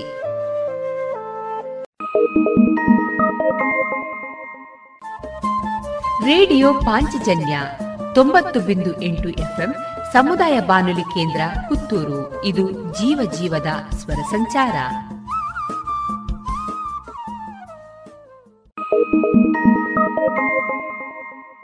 अब पूरे भारत के लिए एक राशन कार्ड की व्यवस्था भी हो रही है यानी एक राष्ट्र एक ration card one nation one ration card इसका सबसे बड़ा लाभ उन गरीब साथियों को मिलेगा जो रोजगार या दूसरी आवश्यकताओं के लिए अपना गांव छोड़ करके कहीं और जाते हैं ಪ್ರಧಾನಮಂತ್ರಿ ನರೇಂದ್ರ ಮೋದಿ ಅವರ ಈ ವಿಜ್ಞಾನದ ಎನ್ಎಫ್ಎಸ್ಎ ಲಾಭಾರ್ಥಿಗಳಿಗಾಗಿ ರೂಪಿಸಲಾಗಿದೆ ಒಂದು ದೇಶ ಒಂದು ಪಡಿತರ ಚೀಟಿಯ ವ್ಯವಸ್ಥೆ ತಮ್ಮ ಚಾಲತಿಯಲ್ಲಿರುವ ಪಡಿತರ ಚೀಟಿಯಿಂದಲೇ ದೇಶದ ಯಾವುದೇ ಭಾಗದಲ್ಲಿ ಯಾವುದೇ ಪಡಿತರ ಅಂಗಡಿಯಿಂದ ಲಾಭವನ್ನು ತೆಗೆದುಕೊಳ್ಳಬಹುದು ಯೋಜನೆ ಹಾಗೂ ಇತರ ಮಾಹಿತಿಗಳಿಂದ ಪ್ರಯೋಜನಗಳನ್ನು ಪಡೆಯಲು ಟೋಲ್ ಫ್ರೀ ಸಂಖ್ಯೆ ಒಂದು ನಾಲ್ಕು ನಾಲ್ಕು ನಾಲ್ಕು ಐದಿಗೆ ಸಂಪರ್ಕಿಸಿ ಇನ್ನು ಮುಂದೆ ಕಾನೂನು ಮಾಹಿತಿ ಕಾರ್ಯಕ್ರಮದಲ್ಲಿ ಪಂಚಾಯತ್ ರಾಜ್ ಇತಿಹಾಸದ ಕುರಿತು ಎಸ್ಡಿಎಂ ಕಾಲೇಜು ಉಪನ್ಯಾಸಕರಾದ ಲಕ್ಷ್ಮೀಕಾಂತ್ ಅವರೊಂದಿಗಿನ ಸಂದರ್ಶನ. ಇವರನ್ನ ಸಂದರ್ಶಿಸಲಿದ್ದಾರೆ ಉಪನ್ಯಾಸಕರಾದ ಕುಮಾರ್ ಶೇಣಿ. ರೇಡಿಯೋ ಪಂಚಜನ್ಯದ ಎಲ್ಲ ಶ್ರೋತೃಗಳಿಗೂ ನಮಸ್ಕಾರ. ಇವತ್ತಿನ ಈ ಕಾರ್ಯಕ್ರಮದ ವಿಚಾರ ಪಂಚಾಯತ್ ರಾಜ್ ವ್ಯವಸ್ಥೆ. ಈ ದಿನಗಳಲ್ಲಿ ಬಹಳ ಪ್ರಸ್ತುತವಾದಂಥ ವಿಚಾರ ಯಾಕೆ ಅಂತ ಹೇಳಿದರೆ, ಕರ್ನಾಟಕ ರಾಜ್ಯದಲ್ಲಿ ಎರಡು ಹಂತಗಳಲ್ಲಿ ಪಂಚಾಯತ್ ವ್ಯವಸ್ಥೆಗೆ ಚುನಾವಣೆ ನಡೀತಾ ಇದೆ. ಇತ್ತೀಚೆಗೆ ಇಪ್ಪತ್ತ ಎರಡನೇ ತಾರೀಕು ಮೊದಲ ಹಂತದ ಮತದಾನ ಜಿಲ್ಲೆಗಳು, ತಾಲೂಕುಗಳಲ್ಲಿ ನಡೆದಿದೆ. ಅದೇ ರೀತಿ ಮುಂದೆ ಇಪ್ಪತ್ತ ಏಳನೇ ತಾರೀಕು ಮತ್ತೊಂದು ಹಂತದ ಮತದಾನ ಇಲ್ಲಿ ನಡೀಲಿಕ್ಕಿದೆ. ಈ ವಿಚಾರದ ಕುರಿತಂತೆ ನಮ್ಮೊಂದಿಗಿದ್ದಾರೆ ಶ್ರೀ ಲಕ್ಷ್ಮೀಕಾಂತ್ ರಾಯ್ ಅನಿಕುಟೇಲು. ಇವರು ಶ್ರೀ ಧರ್ಮಸ್ಥಳ ಮಂಜುನಾಥೇಶ್ವರ ಕಾಲೇಜಿನ ರಾಜ್ಯಶಾಸ್ತ್ರ ಉಪನ್ಯಾಸಕರು ಹೌದು. ಅವರನ್ನು ಈ ಕಾರ್ಯಕ್ರಮಕ್ಕೆ ಪ್ರೀತಿಯಿಂದ ಸ್ವಾಗತಿಸ್ತಾ ಇದ್ದೇನೆ. ನಮಸ್ತೆ. ಬಹಳ ಪ್ರಸ್ತುತವಾದ ವಿಚಾರ ಅಂತ ನಾನು ಆಗಲೇ ಹೇಳಿದೆ. ಯಾಕೆಂತ ಹೇಳಿದರೆ ಪಂಚಾಯತ್ ರಾಜ್ ವ್ಯವಸ್ಥೆ ಅನ್ನುವಂಥದ್ದು ಭಾರತದ ಪ್ರಜಾಪ್ರಭುತ್ವದ ಬಹಳ ಮಹತ್ವವಾದಂಥ ಅಂಗ. ಇದರ ಹಿಂದಿನ ಒಂದಿಷ್ಟು ವಿಚಾರಗಳನ್ನು ನಮ್ಮ ಜೊತೆ ಹಂಚ್ಕೊಳ್ಬೋದಾ? ಅಂದರೆ ಅದರ ಹುಟ್ಟಿನ ಉದ್ದೇಶ ಏನಿತ್ತು? ಅಥವಾ ಯಾವ ಯಾವ ರೀತಿಯ ವಿಚಾರಗಳು ಬಂದು ಹೋಗಿತ್ತು? ನಮಗೆಲ್ಲರಿಗೂ ಗೊತ್ತೇ ಇದೆ. ನೀವು ಪ್ರಪಂಚದ ಯಾವುದೇ ಪ್ರಜಾಪ್ರಭುತ್ವ ದೇಶಗಳನ್ನು ನಮ್ಮ ಭಾರತದ ಜೊತೆಗೆ ಕಂಪೇರ್ ಮಾಡಲಿಕ್ಕೆ ಸಾಧ್ಯ ಇಲ್ಲ. ಅದರ ಒಂದು ಉತ್ತಮವಾದ ಅಂಶ ಏನು ಅಂತ ಹೇಳಿದ್ರೆ ನಮ್ಮ ದೇಶದ ಚುನಾವಣಾ ವ್ಯವಸ್ಥೆ. ಈ ಚುನಾವಣಾ ವ್ಯವಸ್ಥೆ ಅನ್ನುವಂಥದ್ದು ಕಳೆದ ನೈನ್ಟೀನ್ ಫಿಫ್ಟಿಯಿಂದ ಫಿಫ್ಟಿ ಒನ್ನಲ್ಲಿ ಪ್ರಾರಂಭ ಆಯಿತು, ಅದು ಒಂದು ವರ್ಷ ನಡೆಯಿತು ಆನಂತರ ಬೇರೆ ಬೇರೆ ಹಂತಗಳಲ್ಲಿ ಚುನಾವಣೆಗಳು ನಡೀತಾ ಬರ್ತದೆ. ಅದೇ ರೀತಿ ನಮ್ಮ ದೇಶದಲ್ಲಿ ಸಂವಿಧಾನ ಬಂದ ನಂತರದಲ್ಲಿ ಈ ಲೋಕಲ್ ಗೌರ್ಮೆಂಟ್ ಅಥವಾ ಡೆಮೊಕ್ರೆಟಿಕ್ ಡಿಸೆಂಟ್ರಲೈಸೇಷನ್ ಅನ್ನುವಂಥದ್ದು ನಮ್ಮಲ್ಲಿ ಇರಲಿಲ್ಲ. ವಿಕೇಂದ್ರೀಕರಣ ವಿಕೇಂದ್ರೀಕರಣ ಅನ್ನುವಂಥ ತತ್ವ ನಮ್ಮಲ್ಲಿ ಇರಲಿಲ್ಲ. ಇತ್ತು ಆದರೆ ಅದು ಡೈರೆಕ್ಟಿವ್ ಪ್ರಿನ್ಸಿಪಲ್ ಏನು ಸ್ಟೇಟ್ ಡೈರೆಕ್ಟಿವ್ ಪ್ರಿನ್ಸಿಪಲ್ಸ್ ಇದೆಯೋ ಅದರ ಒಳಗಡೆ ಮಾತ್ರ ಸೀಮಿತ ಆಗಿತ್ತು. ಹಾಗಾದ್ರೆ ಅದರ ಹಿಂದೆ ಈ ರೀತಿಯ ಒಂದು ವಿಕೇಂದ್ರೀಕರಣ ವಿಚಾರ ಇರಲೇ ಇಲ್ವಾ ಅನ್ನುವಂಥ ಪ್ರಶ್ನೆಯನ್ನು ನೋಡ್ತಾ ಬರೋದಂತಾದರೆ ನೀವು ರಾಮಾಯಣ ಮಹಾಭಾರತ ಅಥವಾ ಯಾವುದೇ ಟೆಕ್ಸ್ಟ್ಗಳನ್ನು ನೋಡಿದ್ರೆ ನಿಮಗೆ ಅಲ್ಲಿ ಕೆಲವೊಂದು ಗ್ರಾಮಗಳಲ್ಲಿ ಅಥವಾ ಕೆಲವೊಂದು ಲೋಕಲ್ ಏರಿಯಾಗಳಲ್ಲಿ ಅಲ್ಲಿಯ ಯಾರು ಹಿರಿಯರಿದ್ದರೂ ಅವರು ಆ ಏರಿಯಾವನ್ನು ಆಡಳಿತ ಮಾಡ್ತಾ ಇದ್ರು ಅನ್ನೋ ಅಂಶವನ್ನು ನೀವು ನೋಡ್ತೀರಿ. ಶಾಂತಿ ಪರ್ವದಲ್ಲಿ ಭೀಷ್ಮರು ಈ ಲೋಕಲ್ ಗೌರ್ಮೆಂಟಿನ ಬಗ್ಗೆ ಆಡಳಿತ ಹೇಗಿರಬೇಕು, ತಲಮಟ್ಟದ ಜನರನ್ನು ಯಾವ ರೀತಿ ನೋಡ್ಕೊಳ್ಬೇಕು ಅನ್ನೋದ್ರ ಬಗ್ಗೆ ತುಂಬ ಕ್ಲಿಯರ್ ಆಗಿ ಧರ್ಮರಾಜರಿಗೆ ಅವರು ಬೋಧನೆಯನ್ನು ಮಾಡ್ತಾರೆ. ಅಂತ ಹೇಳಿದ್ರೆ ಈ ಪಂಚಾಯತ್ ರಾಜ್ ಸಿಸ್ಟಮ್ ಅಥವಾ ಸ್ಥಳೀಯ ಸರ್ಕಾರಗಳು ಅನ್ನುವಂಥದ್ದು ಇದು ಸಾವಿರದ ಒಂಬೈನೂರ ಐವತ್ತರ ಸಂವಿಧಾನ ಬಂದ ನಂತರದ ಒಂದು ಪ್ರಾಸೆಸ್ ಅಲ್ಲ. ಆದರೆ ಆ ಕಾಲಘಟ್ಟದ ವಿಚಾರಗಳು ನಮ್ಮಲ್ಲಿ ಏನು ಸಿಸ್ಟಮ್ಯಾಟಿಕ್ ಆಗಿ ಇಲ್ಲದೇ ಇರೋದ್ರಿಂದ, ನಮ್ಮಲ್ಲಿ ಅದು ಬರೀ ಟೆಕ್ಸ್ಟ್ಗಳಲ್ಲಿ ಮಾತ್ರ ನೋಡುವುದರಿಂದ ನಮಗೆ ಅದರ ಬಗ್ಗೆ ತುಂಬ ಎಕ್ಸ್ಪ್ಲನೇಷನನ್ನು ಕೊಡಲಿಕ್ಕೆ ಸಾಧ್ಯ ಇಲ್ಲ. ಬಟ್ ಇದರ ಹಿನ್ನೆಲೆಯನ್ನು ನಾನು ಗಮನಿಸುವುದಂತಾದರೆ, ಸ್ವಾತಂತ್ರ್ಯ ಬರೋದಕ್ಕಿಂತ ಮುಂಚೆ ನಮ್ಮ ದೇಶದ ಒಂದು ಪರಿಸ್ಥಿತಿ ಹೇಗಿತ್ತು ಅಂತ ಹೇಳಿದ್ರೆ, ರಾಜಕೀಯ ಇತಿಹಾಸವನ್ನು ನಾವು ಗಮನಿಸುವುದಂತಾದರೆ, ಆಗಿನ ಕಾಲಘಟ್ಟದ ಜನರಿಗೆ ಯಾರು ರಾಜರಿರ್ತಿದ್ರು ಅನ್ನೋದು ಗೊತ್ತಿರಲಿಲ್ಲ. ಯಾಕೆ ಗೊತ್ತಿರಲಿಲ್ಲ ಅಂತ ಹೇಳಿದ್ರೆ ರಾಜರುಗಳು ಮತ್ತು ಪ್ರಜೆಗಳ ನಡುವೆ ಆ ರೀತಿಯ ಒಂದು ಉತ್ತಮವಾದ ಸಂಬಂಧ ಇರಲಿಲ್ಲ. ಅವರ ನಡುವೆ ಯಾವ ರೀತಿ ಸಂಬಂಧ ಇತ್ತು ಅಂತ ಹೇಳಿದ್ರೆ ಟ್ಯಾಕ್ಸ್ ಕೊಡುವಂಥದ್ದು ಮಾತ್ರ. ಆ ಟ್ಯಾಕ್ಸನ್ನು ಯಾರು ಕಲೆಕ್ಟ್ ಮಾಡ್ತಾ ಇದ್ರು ಅಂತ ಹೇಳಿದ್ರೆ ರಾಜನ ಪರವಾಗಿ ಇದ್ದಂತಹ ಆ ಊರಿನ ಯಜಮಾನರುಗಳು ಯಾರಿದ್ರು ಅಥವಾ ಜಮೀನ್ದಾರರು ಯಾರಿದ್ರು ಅಥವಾ ಅಲ್ಲಿ ಸ್ವಲ್ಪ ಮಟ್ಟಿಗೆ ಒಂದು ಶ್ರೀಮಂತ ಶ್ರೀಮಂತರು ಯಾರಿದ್ರು ಅವರು ಅದನ್ನು ಕಲೆಕ್ಟ್ ಮಾಡ್ತಾ ಇದ್ರು. ಸೊ ರಾಜರ ಆಡಳಿತ ಇರ್ಬೋದು ಆನಂತರ ಬೇರೆ ಬೇರೆ ಸಾಮ್ರಾಜ್ಯಶಾಹಿಗಳ ಆಡಳಿತ ಇರ್ಬೋದು, ಈ ಎಲ್ಲ ಕಾಲಘಟ್ಟದಲ್ಲಿ ತನ್ನ ಒಬ್ಬ ಪ್ರಜೆಗೆ ತನ್ನನ್ನು ಯಾರು ಆಳ್ವಿಕೆ ಮಾಡ್ತಾ ಇದ್ದಾರೆ ಅನ್ನುವಂಥದ್ದು ಮುಖ್ಯವೂ ಆಗಿರಲಿಲ್ಲ. ಯಾಕೆಂತ ಹೇಳಿದ್ರೆ ಅವನದ್ದು ಕೆಲಸ ಏನಿದ್ರು ಟ್ಯಾಕ್ಸ್ ಕೊಡೋದು ಮಾತ್ರ ಸೀಮಿತ ಆಗಿತ್ತು. ಸೊ ಇಂಥ ಸನ್, ಸನ್ನಿವೇಶದಲ್ಲಿ ಲೋಕಲ್ ಏರಿಯಾಗಳಲ್ಲಿ ಯಾರು ಶ್ರೀಮಂತರಿದ್ರೋ, ಅವರು ಆ ಏರಿಯಾಗಳನ್ನು ಕಂಟ್ರೋಲ್ ಮಾಡ್ತಾ ಅಥವಾ ಆಡಳಿತವನ್ನು ನಡೆಸ್ತಾ ಆದರೆ ಆ ನಂತರದಲ್ಲಿ ನೀವು ನೋಡ್ತಾ ಬಂದರೆ ಬ್ರಿಟಿಷರು ಬಂದರು ಅಥವಾ ಡಚ್ಚರು ಅಥವಾ ಪೋರ್ಚುಗೀಸರು ಇರ್ಬೋದು ಅಥವಾ ಫ್ರೆಂಚರ್ ಇರ್ಬೋದು ಇವರೆಲ್ಲರೂ ಬಂದರು ವಿದೇಶಿಗರು ಬಂದರು ರೀಸನ್ ಬೇರೆ ಬೇರೆ ಇಟ್ಟುಕೊಂಡು ಬಂದರು.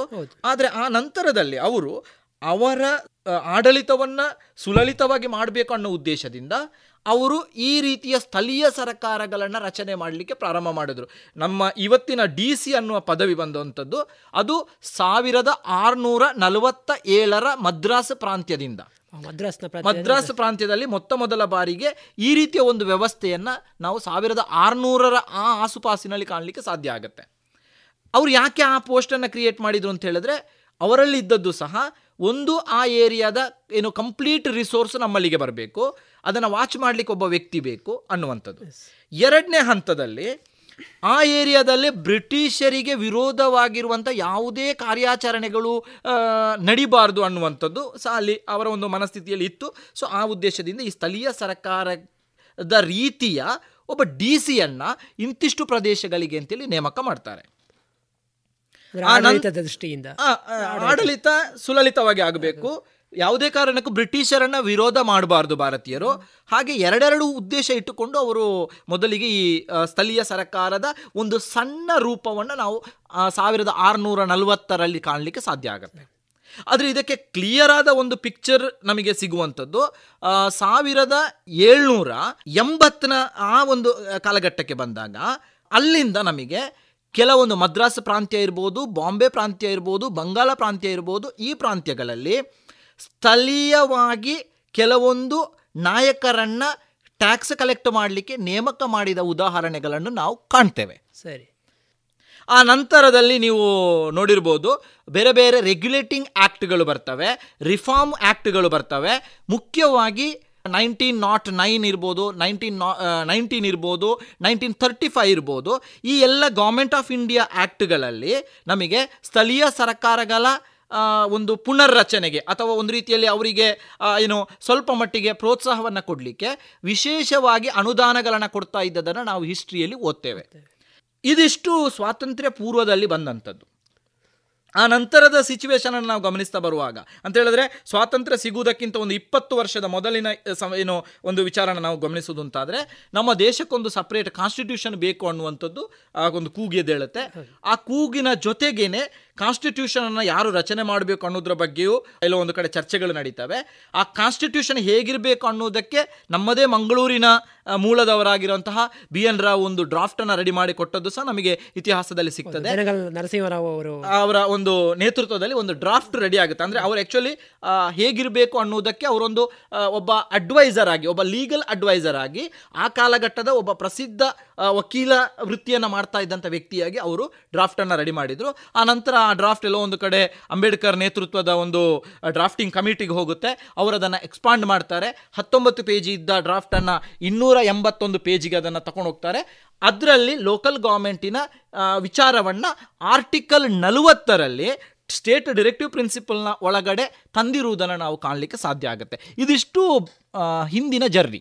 ಸ್ವಾತಂತ್ರ್ಯ ಪೂರ್ವದ ಕತೆ ಹೀಗೆ ನಡೀತದೆ. ಸೊ ಸ್ವಾತಂತ್ರ್ಯ ನಂತರದಲ್ಲಿ, ಅಂದರೆ ಸಾಧಾರಣ ಸಾವಿರದ ಒಂಬೈನೂರ ನಲವತ್ತೇಳರಲ್ಲಿ ಭಾರತಕ್ಕೆ ಸ್ವಾತಂತ್ರ್ಯ ಸಿಕ್ತು. ಸಾವಿರದ ಒಂಬೈನೂರ ಐವತ್ತರಲ್ಲಿ ಸಂವಿಧಾನವನ್ನು ಅಳವಡಿಸಿದ್ರು. ಅಂದರೆ ಸಂವಿಧಾನ ನಮ್ಮ ದೇಶಕ್ಕೆ ಬಂತು. ಸಾವಿರದ ಒಂಬೈನೂರ ಐವತ್ತೆರಡರಲ್ಲಿ ಮೊದಲ ಬಾರಿಗೆ ಚುನಾಯಿತ ಸರ್ಕಾರ ಬಂತು.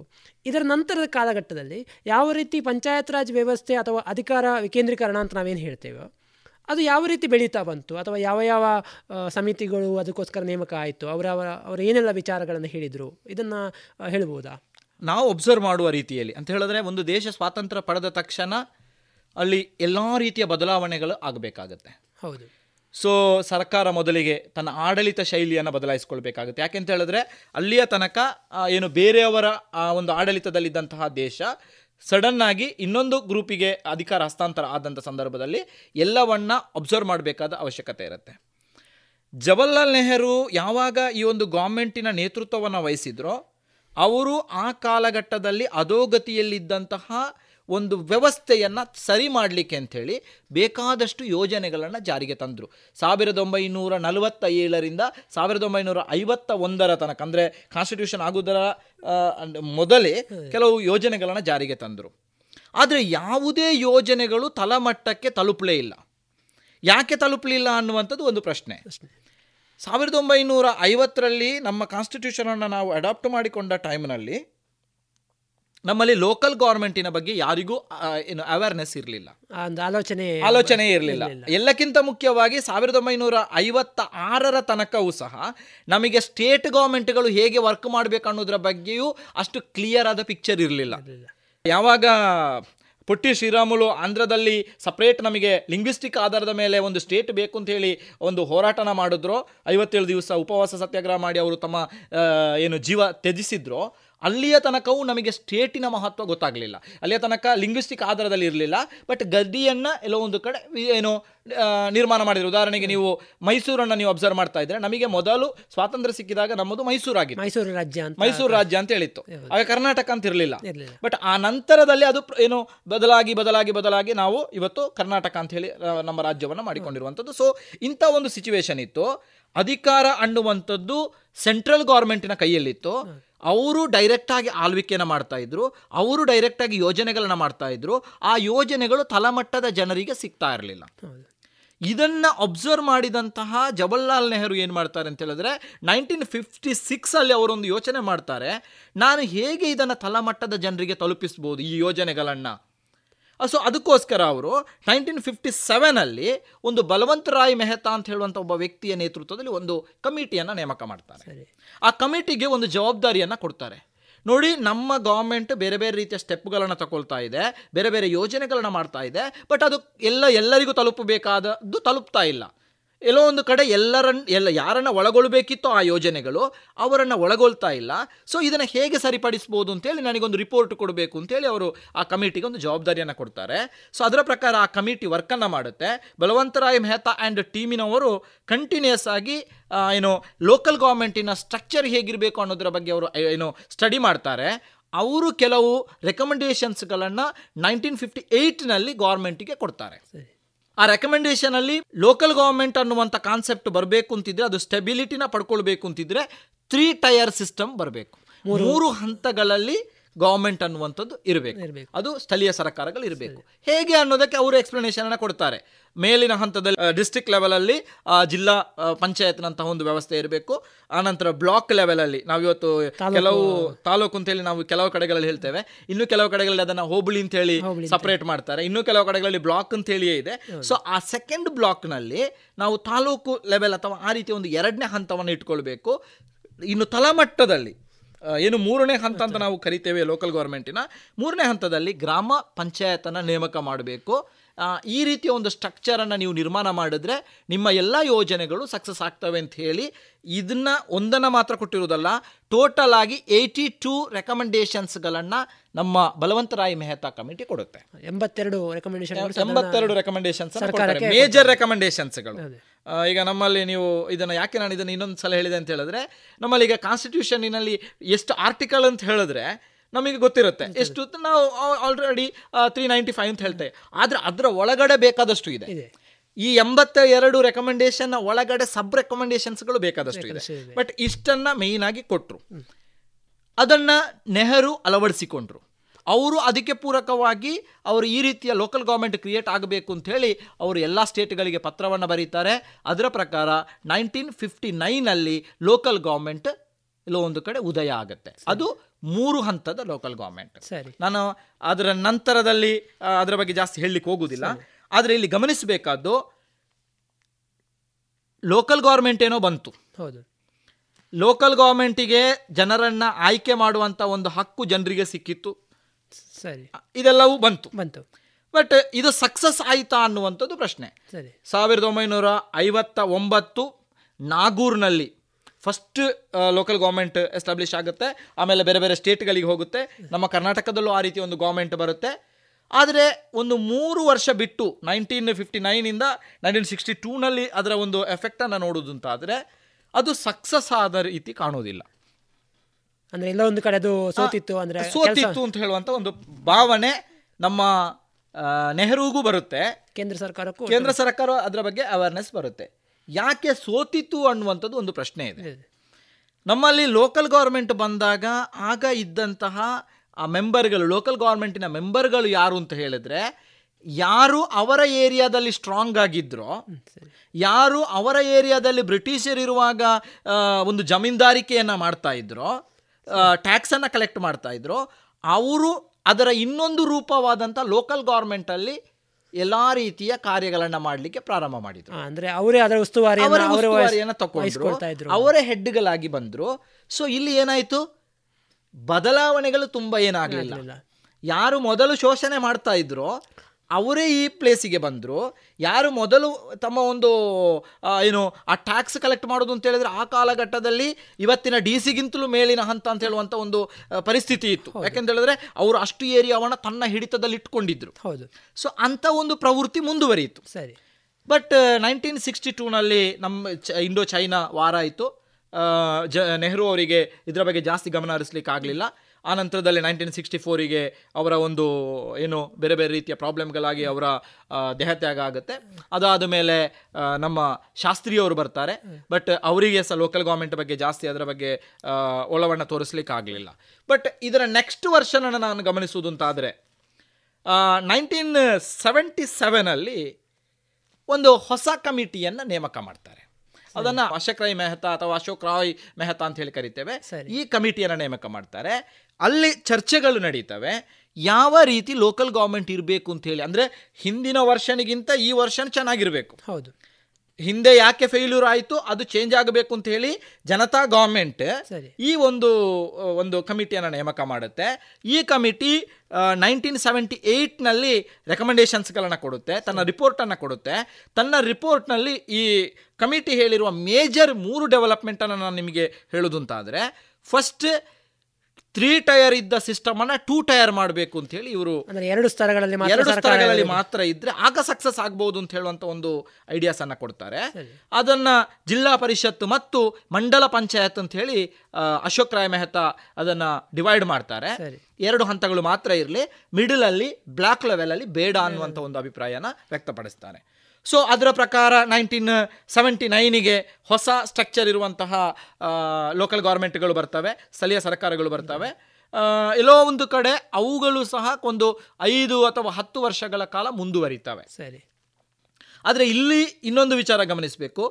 ಆ ಸರ್ಕಾರಗಳು ಸಹ ಸಕ್ಸಸ್ ಆಗಲಿಲ್ಲ. ಸರಿ. ಆದರೆ ಯಾಕೆ ಸಕ್ಸಸ್ ಆಗಲಿಲ್ಲ ಅಂತ ಕೇಳಿದ್ರೆ ಈ ಅಶೋಕ್ ಮೆಹ್ತಾ ಕಮಿಟಿಯ ಒಂದು ರೆಕಮೆಂಡೇಶನ್ಸ್ಗಳು ಏನಿತ್ತು? ಅದರಲ್ಲಿ ಒಂದು ಡೈರೆಕ್ಟ್ ಇಲೆಕ್ಷನ್ ಆಗಬೇಕು ರಿಸರ್ವೇಷನ್ ಅನ್ನ ಕೊಡಬೇಕು ಮತ್ತು ಯಾವುದೇ ಕಾರಣಕ್ಕೂ ಇಲೆಕ್ಷನ್ ಅನ್ನ ಯಾರು ಗೌರ್ಮೆಂಟ್ ಮಾಡಲಿಕ್ಕಿಲ್ಲ ಸ್ಟೇಟ್ ಇಲೆಕ್ಷನ್ ಕಮಿಷನ್ ಮಾಡಬೇಕು ಅಂತ ಹೇಳುವಂತ ಒಂದು ಪ್ರಸ್ತಾಪವನ್ನ ರೆಕಮೆಂಡೇಶನ್ ಅನ್ನ ಕೊಡ್ತದೆ. ಅದರ ಪ್ರಕಾರ ನಡೀತದೆ. ಇಲ್ಲಿ ಇನ್ನೊಂದು ಪ್ರಾಬ್ಲಮ್ ಬಂತು. ಅದು ಮೋಸ್ಟ್ಲಿ ಇವತ್ತಿಗೂ ಮುಂದುವರೆದಿದೆ. ಸರಿ. ಏನು ಪ್ರಾಬ್ಲಮ್ ಅಂತ ಹೇಳಿದ್ರೆ ಯಾಕೆ ಇದು ಸಕ್ಸಸ್ ಆಗಲಿಲ್ಲ? ಎರಡನೇ ಹಂತದ್ದು ಯಾಕೆ ಸಕ್ಸಸ್ ಆಗಲಿಲ್ಲ ಅಂತ ಹೇಳಿದ್ರೆ ನೋಡಿ ರಿಸರ್ವೇಷನ್ ಬಂತು. ಆದರೆ ಆ ರಿಸರ್ವೇಷನನ್ನು ಅನ್ನ ಹಿಂದೆ ಇದ್ದಂಥ ಜಮೀನ್ದಾರರು ಅಥವಾ ಶ್ರೀಮಂತರು ಅಥವಾ ಯಾರು ಆ ಊರಿನ ಸ್ವಲ್ಪ ಸ್ಟೆಬಿಲಿಟಿನ ಪಡ್ಕೊಂಡ ಕುಟುಂಬಗಳಿತ್ತು ಅವರು ಅದನ್ನು ಮಿಸ್ಯೂಸ್ ಮಾಡಿಕೊಂಡ್ರು. ಸರಿ. ಈಗ ಉದಾಹರಣೆಗೆ ಅಲ್ಲೇನಾದರೂ ವುಮೆನ್ಸಿಗೆ ರಿಸರ್ವೇಷನ್ ಅಂತ ಆದರೆ ತನ್ನ ಬದಲು ತನ್ನ ಹೆಂಡತಿಯನ್ನ ಆ ಪೊಸಿಷನ್ಗೆ ನಿಲ್ಲಿಸಿದ ತನ್ನ ಮನೆಯವರನ್ನ ತನ್ನ ಮನೆಯವರನ್ನ. ಅಥವಾ ತನ್ನ ಅಂಡರ್ನಲ್ಲಿ ತನ್ನ ತಾನು ಹೇಳಿದಾಗ ಯಾರು ಕೇಳ್ತಾರೋ ಆ ಕಮ್ಯುನಿಟಿಯ ಜನರನ್ನ ನಿಲ್ಲಿಸ್ತಾ ಹೋದರು. ಸರಿ. ಮೊದಲು ಯಾವ ರೀತಿ ಆ ಒಂದು ಯೋಜನೆಗಳನ್ನ ಇವರಿಗೆ ಬೇಕಾದ ಹಾಗೆ ತಿರುಗಿಸಿಕೊಳ್ತಾ ಇದ್ರು ಆಡಳಿತ ವರ್ಗ ಏನಿದೆ ಅದು ಅದನ್ನು ಕಂಟಿನ್ಯೂ ಮಾಡಿದ್ರು. ಸರಿ. ಸೊ ಆದ ಕಾರಣ ಸೆಕೆಂಡ್ ಸ್ಟೇಜ್ ಇದ್ದು ಫೇಲ್ಯೂರ್ ಆಯಿತು. ಸರಿ. ಬಟ್ ಅದರ ನಡುವೆ ಒಂದು ಎರಡು ಮೂರು ಕಮಿಟಿಗಳು ಬಂದು ಹೋಯಿತು ಬಟ್ ಅದು ದೊಡ್ಡ ಏನು ರೆಕಮೆಂಡೇಶನ್ಸ್ಗಳನ್ನ ಮಾಡಲಿಲ್ಲ. ಬಟ್ ಯಾವಾಗ ರಾಜೀವ್ ಗಾಂಧಿ ಗೌರ್ಮೆಂಟ್ ಬರ್ತದೋ ರಾಜೀವ್ ಗಾಂಧಿ ಗೌರ್ಮೆಂಟ್ ಏನು ಮಾಡಿದ್ರು ಅಂತ ಹೇಳಿದ್ರೆ ಇದನ್ನೆಲ್ಲ ಸರಿಪಡಿಸಬೇಕು ಅಂತ ಆದರೆ ಕಾನ್ಸ್ಟಿಟ್ಯೂಷನಲ್ಲೇ ನಾವು ಲೋಕಲ್ ಗೌರ್ಮೆಂಟಿನ ಬಗ್ಗೆ ಉಲ್ಲೇಖನ ಮಾಡಬೇಕು. ಸಂವಿಧಾನಕ್ಕೆ ಸಂವಿಧಾನಕ್ಕೆ ತಿದ್ದುಪಡಿಯನ್ನ ತಂದು ಅದರ ಮೂಲಕ ಬದಲಾವಣೆಯನ್ನ ತಂದ್ರೆ ಮೋಸ್ಟ್ಲಿ ಎಫೆಕ್ಟಿವ್ ಆಗಿ ಆಗ್ಬೋದು ಅಂತ ಹೇಳಿ ಅವರು ಒಂದು ಬದಲಾವಣೆಯನ್ನ ತರಲಿಕ್ಕೆ ಪ್ರಯತ್ನ ಪಟ್ಟರು ಸರಿ. ಅವರು ಆ ಒಂದು ಏನು ಡ್ರಾಫ್ಟ್ ಅನ್ನ ಲೋಕಸಭೆಯಲ್ಲಿ ಇಟ್ಟರು ಲೋಕಸಭೆಯಲ್ಲಿ ಅದು ಪಾಸ್ ಆಯಿತು. ಸರಿ. ಅದನ್ನು ವಾಪಸ್ ರಾಜ್ಯಸಭೆಗೆ ಕಳಿಸಿದಾಗ ರಾಜ್ಯಸಭೆಯಲ್ಲಿ ಒಂದು ಓಟಿನಿಂದ ಅದು ಬಿದ್ದೋಯ್ತು. ಬಿದ್ದೋಯ್ತು. ನಮ್ಮಲ್ಲಿ ಬೇಕಾದಷ್ಟು ಅಮೆಂಡ್ಮೆಂಟ್ಗಳನ್ನು ನೀವು ನೋಡ್ತಾ ಬಂದರೆ ಲಾಸ್ಟ್ ಫಿಫ್ಟಿ ಸೆವೆಂಟಿ ಇಯರ್ಸ್ನಲ್ಲಿ ನೀವು ನೋಡ್ತಾ ಬಂದರೆ ನಿಮಗೆ ಈ ರೀತಿಯ ಪ್ರವೃತ್ತಿಗಳು ಬೇಕಾದಷ್ಟು ಸಿಗ್ತವೆ. ಅಂದರೆ ಎಲ್ಲೋ ಒಂದು ಕಡೆ ಯಾರೋ ದೇಶಕ್ಕೆ ಒಳ್ಳೆಯದಾಗಬೇಕು ಅನ್ನೋ ಉದ್ದೇಶದಿಂದ ಅಮೆಂಡ್ಮೆಂಟ್ಗಳನ್ನು ತರಲಿಕ್ಕೆ ಒಂದು ಮಸೂದೆಗಳನ್ನು ಮಂಡನೆ ಮಾಡ್ತಾರೆ.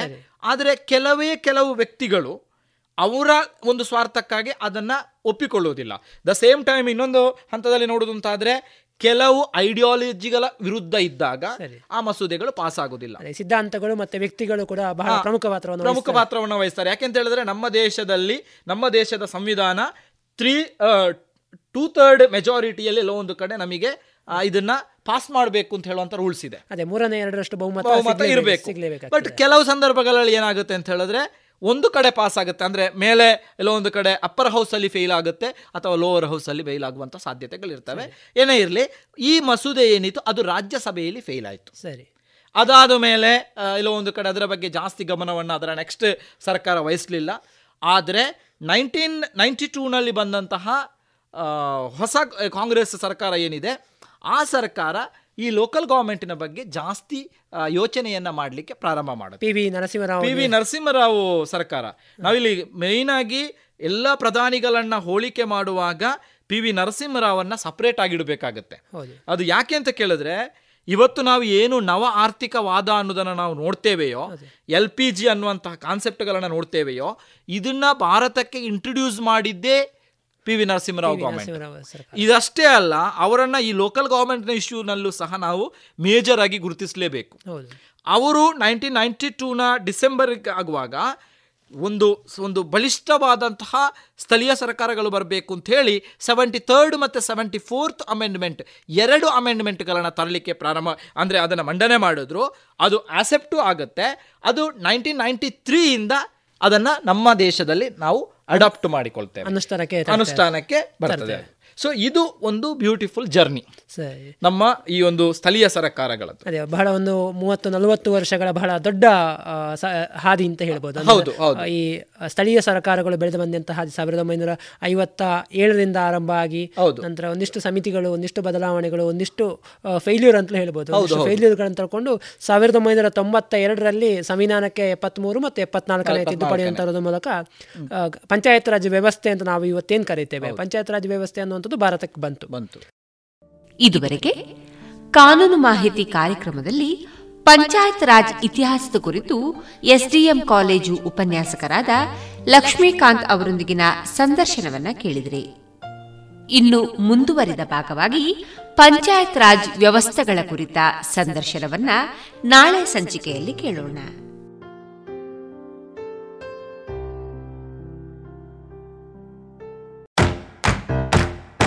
ಬನ್ನಿ ಎಲ್ಲ ಸೇರಿ ಹೊಸ ಹೆಜ್ಜೆ ಇಡೋಣ. ಬನ್ನಿ ಹೊಸ ನಿರ್ಣಯ ಮಾಡಿ ಬಿಡೋಣ. ಮಾಸ್ಕ್ ಹಾಕದಿದ್ರೆ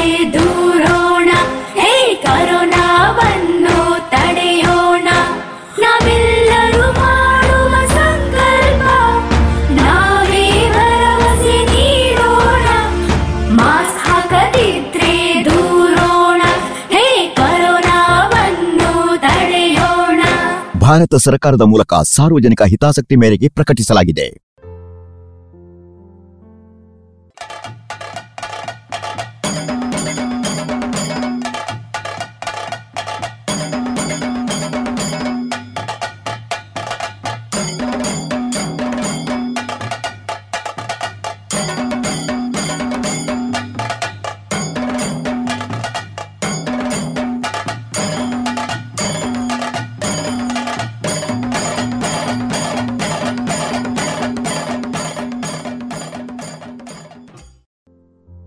ಇನಿತ್ತ ತುಳು ಬೊಲ್ಪು ಕಾರ್ಯಕ್ರಮಡು ತುಳು ವಾಲ್ಮೀಕಿ ಮಂದಾರ ಕೇಶವ ಭಟ್ರು ಬರೆತಿನ ತುಳು ಮಹಾಕಾವ್ಯ ಏಳದೆ ಮಂದಾರ ರಾಮಾಯಣದ ಅದೆಡು ಪುಗೆ ತೂಪಿ ಪಗೆ. ದೆತ್ತ ಸುಗಿಪು ಬುಕ್ಕ ದುನಿಪು ಇನಿತ್ತ ಕಾರ್ಯಕ್ರಮಡು ಕೇನಗ. ಈ ಅದೆತ್ತ ಸುಗಿಪು ಮಲ್ಪುವೆರು ಧೀರಜ್ ರೈ ಸಂಪಾಜೆ ಬುಕ್ಕ ಭವ್ಯಶ್ರೀ ಕುಲ್ಕುಂದ. ಅಂಚನೆ ದುನಿಪು ಮಲ್ಪುವೆರು ರವಿ ಅಲೆವುರಾಯ ವರ್ಕಾಡಿ. ಐಗುಳಿಗೆ ತುಳುವಾಲ ಬಾಬ ಕುಮಾರಗಿಲ ಸೊಲ್ಮೆ.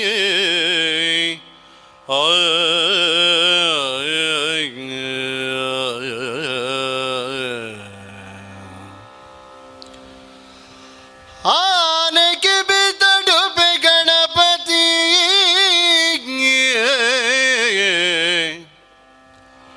ಗೇನೊಡು ಸುಖ ಪಡೆಬೇಗೆ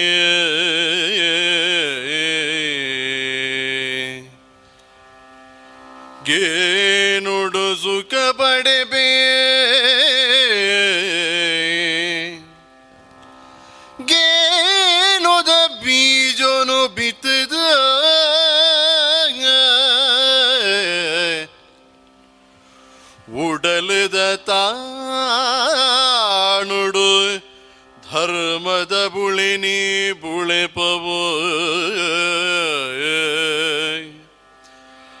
ಆನೆದಕ್ಕೆ ಬಿದಡು ಪೇ ಗಣಪ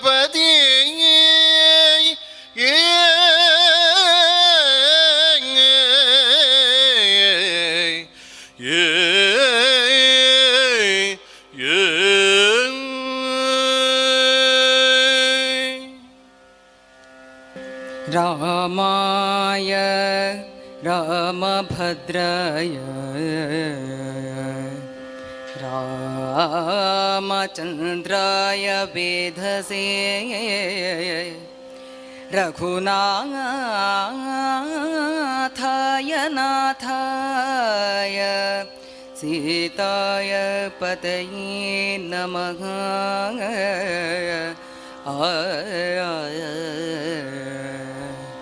आ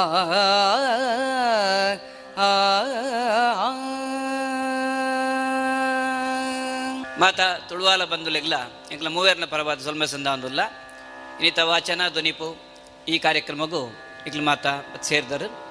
ಅಂಚನೆ ಮಾಧ್ಯಮ ಮಿತ್ರ ಮಿತ್ರಗಳು ಮಾತರೆಗ್ಲ ಸೊಲ್ಮೆ ಸಂದ ಒಂದು ಆನೆ ಮೋನೆದ ತಡಪೆಗೆ ಬಿತ್ತ ದೇವೇರ್ನ ಸುಗಿತೊಂದು. ಈ ತುಳು ಭೂಮಿಡು ಎತ್ತ ಐಸಿರಿಗೂ ಏತೇತ್ ಮಾತ ಬೆರಿಸಾಯ ಗುಂತಿನ ದೈವ ದೇವಿಯರ್ನ ಮಾತ ನೆನತೊಂದು. ಮಂದಾರ ಕೇಶವ ಭಟ್ರನ ಪುಗೆ ತೂಪಿ ಪಗೆ ಬನ್ಪಿನ ಯಜ್ಞ ನೀನಿ ನಿಕ್ಲ ದುಂಬು ಈ ದುನಿಪು ವಾಚನದ ಮೂಲಕ ಪನಿಯರೆ ಮತ್ತು ಸಂತೋಷ ಪಡೆಪ ಮಂದಾರ ಕೇಶವ ಭಟ್ರು ಇನಿ ಎಂಕಲ್ನ ಈ ಭಾಗೋಡಂತೂ ಒಂದು ಇಲ್ಲದ ಪೂರ್ಣ ಚಿತ್ರಣವನ್ನು ಕೊರ್ತೇರು ಒಂದು ಮೆಗ್ಗಿ ಪಲ್ಯ ಎಂಚ ಉಪ್ಪೇರು, ಅಕ್ಲು ಎಂಚ ಬದುಕೊಂದಿತ್ತೇರು. ತುಳು ಬದುಕು ಎಂಚ ಉಂಡು, ಅವಲು ಅಕ್ಲು ಇಲ್ಲಡು ಬಳಕೆ ಜನ ಶಬ್ದಲು, ಬಾಜನ ಉಪ್ಪು ಆತನ ಇಲ್ಲದ ಬೇತೆ ಬೇತೆ ಜಾಗೆ, ಚಾವಡಿ, ಅಂತರ ಅಟಿಲ್ಲ ಇಲ್ಲ, ಇಂಚ ಮಾತ, ಬೇತೆ ಬೇತೆ ವರ್ಗ, ಅಂದೇನು ಮಾತ, ಭಾರಿ ಪೊರ್ಲ ಕಂಟಡು ಬರುತ್ತೇವೆ. ಮಂದಾರ ದಾರೆಗ್ಲ ಎಂಕ್ಲ ತಿರುಗಾಟ ಉಂಟು. ಆರು ಯೇಸು ಕ್ರಿಸ್ತನ ಬಗ್ಗೆ ಒಂಜಿ ಕತೆ ಬರೆದಿತ್ತೀರಿ. ಐನ ಎಂಗ್ಲಿ ಇಂಗ್ಲೀಷ್ ಗೊಬ್ಬನಾಗ ಈಗ ಪ್ರಾಕ್ಟೀಸ್ಗೆ ಮಂದಾರ ಗ್ಯಾಸ್ ಬಿಟ್ಟು ಎಂಗ್ಲಿ ಬತ್ತು ಪಣ್ಕೊದಿತ್ತೇರು ಎಂಕ್ಲ ಆರಿನ ತೂಪನ ಕಾಲಗು ಅರೆಗೊಂತ ಕೆಕ್ಕಿಲ್ದ ಗಂಟಲ್ದ ಸಮಸ್ಯೆ ಇತ್ತು. ಹೆಚ್ಚು ಪಾತ್ರೆಗ ಒಂದಿಜ್ಜ ಆಂಡಲಾರು ಅವೇನು ಮಾತ ಬರಿಕದಿದ್ದು ಬತ್ತದು ಸಲಹೆ ಸಹಕಾರ ಕೊರೊಂದಿತ್ತೇರು. ಅಂಚಿನ ಒಂಜಿ ಮಹಾನ್ ವ್ಯಕ್ತಿನೊಟ್ಟಿಗೆ ಒಂಜಿ ಒಡನಾಟ ಇತ್ತದು ಅರ್ನೊಟ್ಟು ತಿರುಗಾಟ ಮಲ್ತನ. ಒಂಜಿ ಅನುಭವದ ಮಿತ್ತು, ಆರ್ನ ಈ ಲೇಖನನ್ನು ಓದ್ನಾಗ, ಆರು ಬರೀನ ಈ ಒಂಜಿ ಗ್ರಂಥದ ಭಾಗನ ತೂನಾಗ, ನಮ್ಮ ತುಳು ಬದುಕು, ನಮ್ಮ ಇಲ್ಲ ಜಾಲಡೇ ಕತೆ ನಡೆದ ಲೆಕ್ಕ ನಂಗೆ ಮನಸ್ಸಿಗೆ ಬರ್ಪು ಅಂಚನೆ ಇನ್ನಿತ ಭಾಗ, ವಾಲಿ ಸುಗ್ರೀವರನ್ಪಿನ ಅಣ್ಣಮೆಗೆ ನಕ್ಲನ ಕತೆನು. ಶಬರಿ ರಾಮದೇವರಿಗೆ ವರ್ಣನೆ ಮಲ್ಪನ ಒಂಜಿ ಭಾಗ, ಪುಗೆ ತೂಪಿ ಪಗೆ. ಜಾಲಗ ಚಿಡಿದೋ ಗುಡ್ಡೆದಾಗ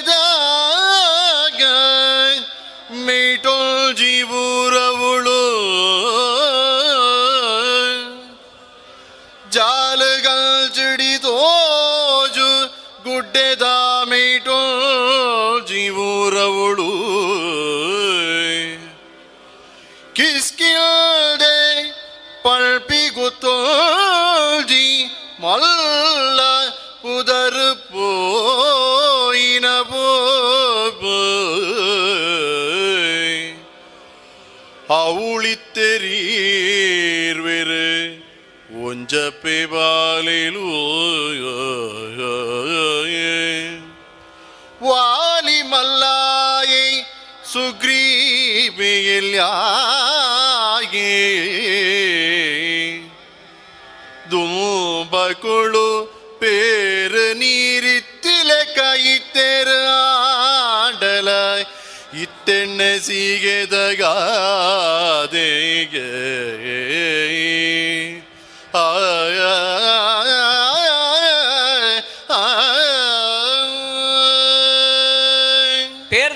ಮೂಲಕ ಒಟ್ಟಾದಿತ್ತನಂಚಿನ ಅಣ್ಣಮೆಗ್ಗೆ. ಅಲ್ಲ ಇನಿಕಾನಗ ಎಣ್ಣೆ ಸೀಗೆದ ಗಾದೆದಲಕ್ಕ ಪುರಂಡ ಪಗೆಟುಲ್ಲೇರ್ ಮಗ. ನೇನು ಕತೆ ಪನ್ಪಿನಿ ರಾಮಲಚ್ಚಣರು ಶಬರಿನಲ್ಪ ಒಪ್ಪನಾಗ, ಅಪ್ಪೆ ಶಬರಿ ಆಗ್ಲೆ ಪನ್ಪಿನ ಕತೆ ಅಲ್ಲ ಮಗ ದೂರಡೊಂಜಿ ಗುಡ್ಡೆ ಸುಜಂಡತ ಐತ ಆ ಮಾರ್ಗಿಲ್ಡ್ ಮಲ್ಲ ಒಂಜಿ ಗುತ್ತುದ ಇಲ್ಲ. ನಮ್ಮ ಕತೆಟ್ ರಾಮಾಯಣ ಬರ್ಕೊಂಡು ರಾಜ್ಯ ಒಂದು. ಅಯ್ನ ಗೊತ್ತದ ಇಲ್ಲ ಅಂದೆ. ಆ ಮಲ್ಲ ಗುತ್ತುದ ಇಲ್ಲದ ಬಾರಿ ಪುದರ್ ಪೋಯಿನವು ಬಿರ್ಸಾ ತೆಗೆದ ಜಾಗೆ ಅದಕ್ಕೆ ಕಿಸ್ಕಿಂದೆ ಅಂತ ಪುದರ್. ಅವಲಿತ್ಯರು ಒಂಜಿ ಅಪ್ಪೆ ಜೋಕುಲು, ಎರಡು ಜನ ಮೆಗಿಬಲಾಯೆ ವಾಲಿ ಸುಗ್ರೀವೇರಿಂದ ಅಕಲ್ನ ಪುದರ್. ವಾಲಿ ಮಲ್ಲಾಯೆ, ಸುಗ್ರೀವೆ ಎಲ್ಲಿಯಾಯೆ. ಒಂಜಪ್ಪೆ ಜೋಕುಲು, ಆತು ಪ್ರೀತಿಡು, ಅರ್ತಿಡು. ದಿನದ ತೊಂದಿತ್ಯರು, ಒಂಜಿ ಪರಂದು ಕೊಯ್ಂಡಲ, ಐನ ತಿನ್ನೋಡಂಡ ಮೆಗ್ಗೆ ಓಲ್ಲೆಂದು ಸುಗ್ರೀವನ ವಾಲಿ ನಾಡುವೆ. ಅಂಡೆದಾನೆ ಉಣಸುಗ ಬೈದಿಜಿ ಎಂದು ಕಾತು ಕೊಲ್ಲುದು ಪಡಸಾಲೆಡು ಮೆಗ್ಗಿ ಅಣ್ಣಗ ಕಾತೊಂದಿಪ್ಪು ಅಣ್ಣನ ಬಿಡ್ದು ಮೆಗೀಜೆ ಮೆಗ್ಗಿ ಅನ್ಬಿಡ್ದು ಅಣ್ಣ ಇಜ್ಜೆ ಇಂಚಿನ ಒಂಜಿ ಆತ್ಮೀಯವಾಯಿನ, ಅನ್ಯೋನ್ಯವಾಯಿನ, ಸಂಸಾರದ ಕಥೆಟ್ ದಾನಾ ಒಂಜಿ ಏರೋ ಪುಳಿ ಪುಂಟಿಯರು, ಐಡ್ದಾವರ ಅಕಲ್ನ ಮಿತ್ತಿತ್ತೆ, ಇರುವೆಗ ಇರುವೆಗಿತ್ತನ ಪ್ರೀತಿ ಪೋದು ಪುರಂಡ ಪಗೆ ಬರ್ಪುಂಡು. ರಾಮಾಯಣದ ಒಂಜಿ ಮಾಮಲ್ಲ ಒಂಜಿ ಗುಣ ಎಂಚಿನ ಅಂತ ಪನ್ನಂಡ, ರಾಮದೇವರು ಉಳ್ಳೆರೋ ಇಜ್ಜೋ. ರಾಮಾಯಣ ಸತ್ಯನ ಸುಳ್ಳು? ಇಂಚಿನ ವಾದಲು ಮಸ್ತುಂಡು. ನಿನಗೆ ವಿತಂಡವಾದ ಅಂದಲ ಪನ್ಪೇರು ಈ ವಾದಲು ಏತೇ ಇತ್ತುಂಡಲ ರಾಮದೇವರು ತನ್ನ ಅರಂತಡೆ, ಪಂಡ ಅಯೋಧ್ಯೆ, ಒಂಜಿ ಕುಟುಂಬ. ಅಕಲ್ ನಾಲ್ಕು ಜನ ಅಣ್ಣ ಮೆಗ್ಗೆ, ಒಂಜೆ ಇಲ್ಲಾಡ್ದ ಕಂತಿನ ಹೊಂಜೋಕ್ಲು ಎಡಮ ಜನ ಒಟ್ಟಿಗೂ ಸೇರಿದು, ಮೆಗಿ ಪರಾಯ ಎಂಚ ಬದುಕೋಡು. ಅಕ್ಕ ಮೆಗ್ಗೆಲ್ಲ ಎಂಚ ಇಪ್ಪೋಡು ತೋಜ್ಪಾದು ಒಂಜಿ ಕುಟುಂಬ. ಪನಿ ದುಂಬ ಬನ್ನಕ್ಕೆ ಕಿಸ್ಕಿಂದದ ಈ ಕುಟುಂಬ ದಿಕ್ಕೊಂಡು ನರಮಾನಿಡ್ದು ಪನಿ ಬೇತೆ ಆಯಿನ ಕ್ರಮ ಉಂಡ ಕಲಡ. ಒಂತೆ ವ್ಯತ್ಯಾಸ ಆಯ್ನ ಜೀವನ ಪದ್ಧತಿ. ಅಲ್ಪ ಅಕಲೆಂಚ ಬದುಕೇರು ಅಣ್ಣ ಮೆಗ್ಗೆ ಎಂಚ ಐತೇರು ಕಡೆಕಾನಾಗ ವಾಲಿಗ್ಲ ಸುಗುರಿವಾಗ್ಲ ಎಂಚಿನ ಸಂಬಂಧ ಬರ್ತನು ತೈನಾಗ ಮೆಗ್ಗೆನ ಕೈತಡ್ಲು ಎತ್ತದು, ಇಂಚೆಂಚ ಆಬಿಡುದು ಪಂಡದು ಕೊರದು ಪೋಯಿ ಅಣ್ಣಿ ಕುಟುಂಬನ ಸರಿ ಮಲ್ತೇರು. ಮೂಜನೆ ಕುಟುಂಬ, ರಾವಣನ ಕುಟುಂಬ. ಅಂಚನೆ ಮೆಗ್ಗೆ ಬಲೆಯಲ್ಲು ಒರ್ತಿ ತಂಗಡಿ, ಬೇತೆ ಬೇತೆ ಗುನ್ನೋಟಿತ್ತೇರಲ್ಲ ಅಕ್ಲಿನ ಮಾತ ಒಟ್ಟುಗು ಮಲ್ತದು, ಕಡೆಕಾನಗ ವಿಭೀಷಣ ರಾಮದೇವರ ಫನ್ ಪೇರು. ನೀ ಕಾಪುಜಿನ ಅಂಡ ಏನಡ ಪನ್ ಯಾನ ಆಯನ ಪುಣನ ಪೊತ್ತವೆ, ದಯಂದ ಪಂಡ ಶ್ರೇಷ್ಠ ಬ್ರಹ್ಮಜ್ಞೆ ಬನ್ ಪೇರು ರಾಮದೇವರು. ಅಂಚ ಆ ಕುಟುಂಬಲ್ಲ ಒಟ್ಟು ಮಲ್ತದೆ. ಇಡೀ ರಾಮಾಯಣದ ಪೊರ್ಲು ತೂನಾಗ ಮೂಜಿ ಕುಟುಂಬ, ಒಂಜಿ ರಾಜಾರಾಮನ ಕುಟುಂಬ, ಒಂಜಿ ಮಂಗೇರ್ನ ವಾಲಿಸುಗ್ರೀವರನ ಕುಟುಂಬ, ಒಂಜಿ ರಾಕ್ಷಸರ್ನ ಕುಟುಂಬ. ಈ ಮೂಜಿ ಕುಟುಂಬನ ಒಂಜೇ ಸೂತ್ರಗ ಕಂತದ್ದು ಎಂಚ ಬದುಕಡು ತೋಜಾಯ್ದು ಕೊರ್ನ ರಾಮದೇವರು, ಈ ಜಾಗೆಗೆ ಪ್ರವೇಶ ಮಲ್ಪೆರ ಉಲ್ಲೇರು, ಅಪಗಂಡ ಈ ಮಂಗ ಜಾತಿದ ರಡ್ಜನ, ಈ ನಮನೆ ಪಗೆ ಸಾದಿಯರು ದಾಯೆ. ಅಗ್ಲೊಲ ಇಂಚಿನ ಪುರಂಡ ಪಗೆದಾನೆ ಆಯನ ಪುಗೆ ತೋಡಪಿನ ಪಗೆದಾನೆ ಪನ್ಪೆರು. ದುಂಬೆ ಪನೊರ ಮೋಸಗಾರೆ ಮಾಯಾವೀನ್ ಪಿ ಮಲ್ಲರಕ್ಕಸೆ ಬತ್ತಿನಾಯೇ. ಗುತುದ ಜಾಲುಡುಂ ತೊಂದು ಮೂಳು ವಾಲಿಂದಂಡ ಮಲ್ಲ ಜವಣೆಗೆ ಮಲ್ಲ ಜನಗೆ ಏರಾಯೇ. ಏರಾಯೆ ಹಾ. ಮಲ್ಲ ಜನಗೆ ಏರಾಯೆ.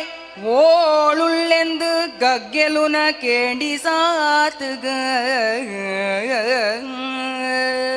ಈತ ಎಡ್ಡಡುಪ್ಪುನಂಚಿನ ಆ ಕಾಲಗು ಮೊಗಲ ಮಧ್ಯೆ ಕೈ ತಿಂದಾನೆ ಅಣ್ಣ ಮೆಗ್ಗೆ ಒರಿಗೆ ಕೊರಿ ಕತ್ತಿ ಮೀಸಲಂದಾನೆ ಅಪಗಣದಕ್ಕೆ ಸಾಧಿದಾನೆ, ಕಾರಣದಾನೆ ಎಂದು ಕೆನ್ನಗ ಎರೋವರಿ ಮಾಮಲ್ಲ ರಾಕ್ಷಸೆ, ಮಾಯಾವಿ ಇನ್ನನ್ಪಿನಾಯಿ ರಕ್ಕಸೆ. ಒಂಜಿ ದಿನ ಕಿಸ್ಕಿಂದ ಜಾಲ್ಡ್ ಬತ್ತದು, ಬಾಕಿ ಮಾರದಲ್ಪನೆ ಬನ್ನ ಬೊಬ್ಬ ಬಣ್ಣ ಬರಂದುಲ್ಲೆ. ಮೂಲ ವಾರಿ ಇಂದಂಡ ಏರು, ಬಾರಿ ಮಲ್ಲ ಜವಣೆಗೆ ಬಾರಿ ಬಿರ್ಸಾತಿಗೆ ದಾಯಿಗೆ. ಪಣೊಂದು, ಗಗ್ಗೆಲೊಂದು, ಬೊಬ್ಬೆ ಬಾಡೊಂದೇ ಬರ್ಪೆ, ಆತು ದೂರ ದೂರೊಡ್ದು ಪಾರೊಂದು ಬನ್ನಾಗ ಆರ್ಬಟ್ಟೆ ಕೊರೊಂದೇ ಬರ್ಪೆ. ಆಯನೆಂಗೆ ಕೊರ ಏರು ಮೂಲು ಆತ ಮಲ್ಲ ಜನ ಏರೈ ಎಂಕಾಯನವರ ತೂವಡು ಒಂದು, ಆಯೆ ಮಾಯಾವಿ ಬೊಬ್ಬೆ ಬಾಡೊಂದುಲ್ಲೆ, ಅಪಗ ಐನಕೇನ್ನಂಚಿನ ವಾಲಿ. ವಾಲಿ ಜಾಲ ಜತದ ವಾಲಿಗೆ ರಾಡದಾನೆ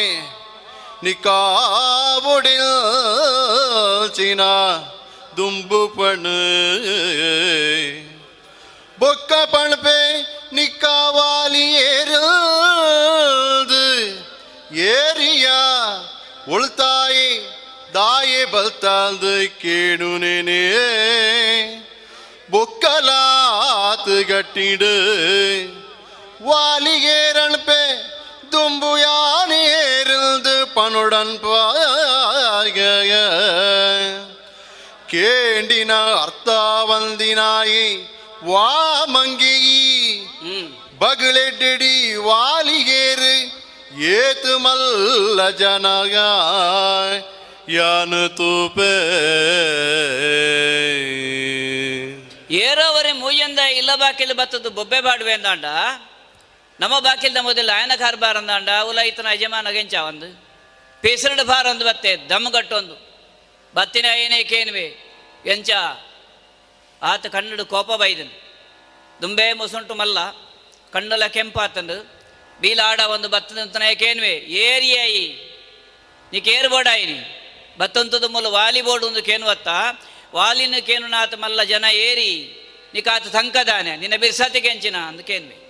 ಅತನಗ ಆಯ್ಬನ್ಪೆ ಯಾನ ಬತ್ತ ಕೇನಿನ ವಾಲಿ ಏರು ಎಂದು ವಾಲಿನ ತೂಪಾವು ವಾಲಿನ ತೋಯ್ಪರ ಅಂದನೆ, ಈ ಮಂಗೆ ಏರಿ ಅಂದ ತಿರುಗಿ ತಿರುಗದು ಕೇನ್ವೆ, ಏರು ಈ ಮಾಯಾವಿ. ಈ ವಾಲಿನ ಧ್ವಜಪ ಒಂದು ಕೇಂದ್ರ ಎರಡನೇ ಕೇನ್ವಾಯಿ ಈ ಏರು ಏನು? ಐಕ ಉತ್ತರ ಗೊರು, ಒಂದು ಕೇನ್ವಾಯಿ ವಾಲಿದಾನೆ ಪಿಲಿ ಕಟ್ಟೊಂದೆನ, ಉಳ್ಳೆ ಓಳಾಗೆ ಲೆಪ್ಪಿಂಚೆ తానే పిలి కట్టుందెనా ఉళ్ళె ఓళాయలెప్పించి బరడెదురుగెన్నాందు పండుదా ఒడ్డాగా పొడు కుంబరొందు ಪರುಗಡೆ ಒಂದು ವಾಲಿಪೋದೊಂಜಿ ಗೆಬ್ಬುಗುದೀದು ಮಂಗೇನ್ಪ ಮಂಗೆ ನಿನ್ನಮ್ಮೆ ಮಂಗೇನ್ಪ ಮಂಗೆ ನಿನ್ನಮ್ಮೆ ತುಕಪಣು ನನ ಒರ ನಗ. ಪಿರ ಉಡ್ದು ಸುಗ್ರೀವೇ. ಪಿರ ಉಡ್ದು ಸುಗ್ರೀವೇ. ವಾಲಿ ಓಲ್ಲೆ, ವಾಲಿದಾನೆ ಮಲ್ಲಜನ ಪಿಲಿ ಕಟ್ಟೊಂದೇನ ತುಕ ಬರಡೊಂದು ಕೆನ್ನಗ. ಈ ಬನ್ ಪಾನಿಕ್ ಈ ಏರಿಂದ ಸುರೂಪನದಂದು ನೆನಕೆಂಡು ತಡೆಯರಾಜ ವಾಲಿಗೆ. ಕೋಪ ಏರ್ಲು. ಪರು ಕಡ ಒಂದು ಕೂಲಿ ತಾಡ ಒಂದು ಶಬ್ದ ಕೇನ್ ಲಕ್ಕ ಆ ಶಬ್ದ ನನ್ನವರೆಗೆ ಕೇನ್ಲಕ್ಕ ಆ ನಮ್ಮನೆ ಪರುಗಡೆ ಒಂದು ಬತ್ತದುಂತಿಯೇ ಏರಂದು ಕೇನ್ ಬತ್ತ ವಾಲಿನ. ವಾಲಿನ ಕೆನ್ನ ತಂಕ ನಿಕ್ಕದಾನೆಯ. ಕೋಪುಡು ಬಾತಿರ್ವೆ, ಈ ಆತ್ಮಲ್ಲ ಮಂಗೆ ಎಂದೋಡ್ಚಿ. ಮಂಗೆ ಯಾನ ಅಂಡಲ ಎನಡೆತ್ತಿನ ಶಕ್ತಿ ಹೆಂಚಿನ ದಾದ ಅಂದ ತೊಜ್ಪಾವೆ ಅಂದು ಒಂಜೇ ಪೆಟ್ಟು ಗೆಬ್ಬು ಕುಲ್ಲವೆ ನೆನೆ ತೂಯಿನಂಚೆನೆ ಆಯ್ನ ಪಿರೋಡೆ ಭಾರ ಬತ್ತದೆ ಸುಗ್ರಿವೆ ಪಿದಾಡುವೆ ಅಣ್ಣನ ಕಜ್ಜಗು ಜಪ್ಪುವೆ. ನಿಕ್ಕೇರು ಬೋಡುವೋ ಮಂಗ ಏರಣ್ಣೆ ಬೋಡಂಬೆ. ಪಣ ಕಡಲ ತಿನಿಯರೆ ಕಾಸು ಬೋಡಾಂಡ ಮೆಲ್ಲ ಕೇನುಡು ಕಳುವ. ಕಡಲೆ ತಿನ್ನೋಡಂಡ ಕಾಸು ಮೆಲ್ಲಕೆ ನೋಡು ಕಲುವ ಕಡಲೆ ತಿನಿಯರೆ ಕಾಸು ಬೋಡಾಂಡ ಮೆಲ್ಲ. ಕೇಣುಡು ಹಾ ಮೆಲ್ಲ ಕೇಣುಡು ಕಳುವ ಅಣ್ಣೆ ತೂಪಿನಿದಾದ ದಾದಲ ಇದ್ದವಳು ತೂಲಾದ ಕೆಕ್ಕಿದ ಮುತ್ತುಗೊಲ್ ಚಿಕ್ಕುಳ್ಳಾಯಿ. ಅಂದಪ್ಪ ಅಣ್ಣನ ಎದುರುಂತದು ಈತ ಜೋರುಡು ಭಾತಿಯನ್ನ ಏರು. ಈ ನಮನೆ ಸೊರಲಕ್ಕವೆಂದ ಅಂಡ. ಆಗ ಆತ್ಮಲ್ಲ ಶಕ್ತಿ ನಾವು ಪಿರವಡೆ ಬತ್ತೆ ಸುಗ್ರೀವಿ ಅಣ್ಣನೊಟ್ಟಿಗೆ ಅಣ್ಣಗ ಕೋಪ ಬರ್ಪುಂಡು, ಕೋಪಡು ಮೇಯ್ ಮಾತ ನಡುಗೊಂದುಂಡು ಕಣ್ಣು ಕೆಂಪಾತನು ಅತ್ತಂದೆ ಆಯ್ಗೊಂಜಿ ಪೆಟ್ಟಲ ಕೊರ್ತೆ, ಆ ಹೊರ್ತುಗು ಸುಗ್ರೀವೆಲ ಬತ್ತೆ. ಕೇನ್ವೆ ದಾದಯ ದಾದ ಬಾತೇರಂದಲ್ಲ ಎರಡು ಬಾತೇರ್ನು. ಅಣ್ಣ, ದಾದ ತೂಪಿನಿ ಬಿಯಾಗಿ ಏರ್ ಬೋಡ್ಗೆ, ಆಯ್ಗ ಬೋಡೆ ನಮ್ಮ ಕೊರ್ಕ. ವಾ ಕಳುವೆಯ ಇಂದು ಪಂಡದು, ಕೆಕ್ಕಿಲ್ದ ಮುತ್ತುಗು ಒಂಜೇ ಪೆಟ್ಟು ದೀಪೆ. ಇಂದೆ ಮುಟ್ಟ ವಾಲ್ಮೀಕಿ ಮಂದಾರ ಕೇಶವ ಭಟ್ರು ಬರೆತಿನ ತುಳು ಮಹಾಕಾವ್ಯ ಏಳದೆ ಮಂದಾರ ರಾಮಾಯಣದ ಸುಗಿಪ್ಪು ಬುಕ್ಕ ದುನಿಪುಡು ಪುಗೆ ತೂಪಿ ಪಗೆ ನೆತ್ತ ಅದನು ಕೇಂಡರು. ನನ್ನ ದುಂಬುದ ಅದೆನು ಬರ್ಪುನ ಗುರುವಾರದ ಲೇಸಿಡು ಕೇನಗ ಆತನಟ ಮೋಕೆ ತಿಂಜಿನ ಸುಲ್ಮೆಲು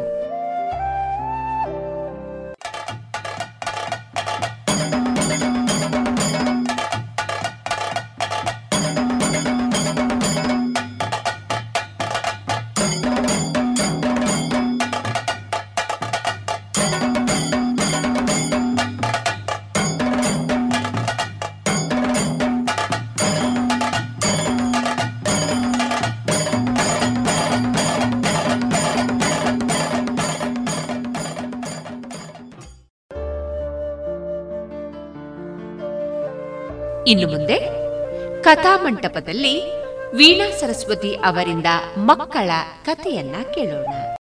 ಇವತ್ತು ನಾನು ಸಾರ್ಥಕವಾದ ಜೀವಿತಾವಧಿ ಎನ್ನುವ ಒಂದು ಕಥೆಯನ್ನು ನಿಮ್ಮ ಮುಂದೆ ಹೇಳಲಿಕ್ಕಿದ್ದೇನೆ. ಒಮ್ಮೆ ಒಬ್ಬ ರಾಜ ತನ್ನ ದೇಶದ ಮಂತ್ರಿಗಳ ಹತ್ತಿರ ಮಾತಾಡ್ತಾ ಮಾತಾಡ್ತಾ ಹೀಗೆಂದಂತೆ. ತನ್ನ ದೇಶದ ಹಿರಿಮೆಗಳನ್ನು ಪಟ್ಟಿ ಮಾಡಲು ಹೇಳಿ ಒಂದು ವಾರದ ಅವಧಿ ಕೊಟ್ಟ.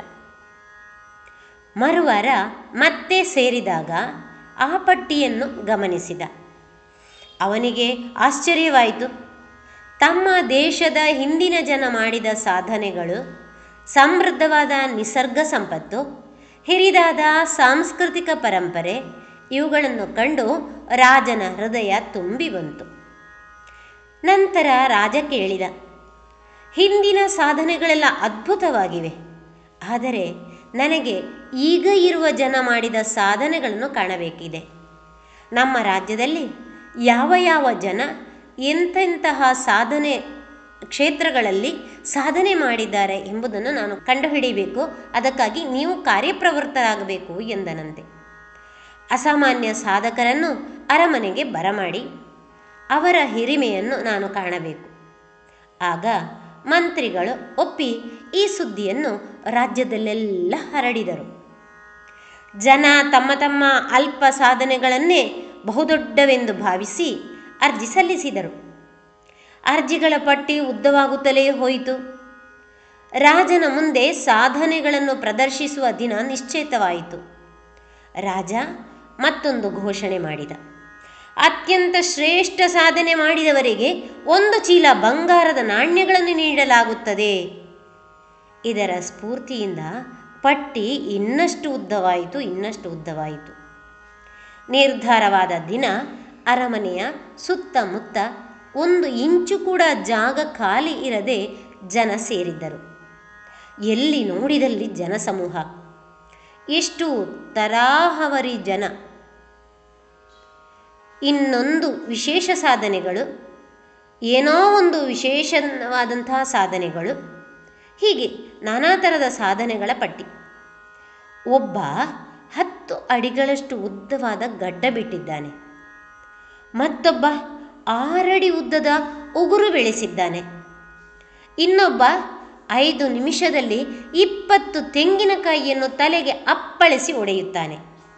ಮತ್ತೊಬ್ಬ ದಾಂಡಿಗ ಇಪ್ಪತ್ತು ಚೀಲ ಕಾಳುಗಳನ್ನು ತುಂಬಿದ ಬಂಡಿಯನ್ನು ಹಗ್ಗ ಕಟ್ಟಿ ಕೇವಲ ತನ್ನ ಹಲ್ಲಿನಿಂದ ಕಚ್ಚಿ ಎಳೆಯುತ್ತಾ ಇದ್ದಾನೆ. ಟೊಣಪ್ಪನೊಬ್ಬ ಹಸಿರು ಹಸಿರಾದ ಭಾರಿ ಕಾರದ ಐವತ್ತು ಮೆಣಸಿನಕಾಯಿಗಳನ್ನು ಎರಡೇ ನಿಮಿಷಗಳಲ್ಲಿ ತಿಂದು ಮುಗಿಸುತ್ತಾನೆ. ಒಬ್ಬ ಹೆಣ್ಣು ಮಗಳು ಕಣ್ಣಿಗೆ ಕಪ್ಪು ಬಟ್ಟೆ ಕಟ್ಟಿಕೊಂಡು ಇಪ್ಪತ್ತು ಅಡಿ ದೂರದಲ್ಲಿ ಹಗ್ಗದಿಂದ ತೂಗುಬಿಟ್ಟ ನಿಂಬೆಹಣ್ಣಿಗೆ ಹರಿತವಾದ ಚಾಕುವನ್ನು ಎಸೆದು ಕತ್ತರಿಸುತ್ತಾಳೆ. ಇನ್ನೊಂದೆಡೆಗೆ ಇಡೀ ವಿಶ್ವಕೋಶವನ್ನೇ ಬಾಯಿಪಾಠ ಮಾಡಿಕೊಂಡಿದ್ದ ವಿದ್ವಾಂಸರು. ಕ್ಷಣ ಮಾತ್ರದಲ್ಲಿ ಚಿತ್ರ ಬಿಡಿಸುವ ಕಲಾವಿದರು. ಹಾಡುಗಾರರು ಸೇರಿಕೊಂಡಿದ್ದರೂ ಗಾಯನಗಾರರು ತನ್ನ ಪ್ರದರ್ಶನವನ್ನು ಮಾಡುತ್ತಿದ್ದರು.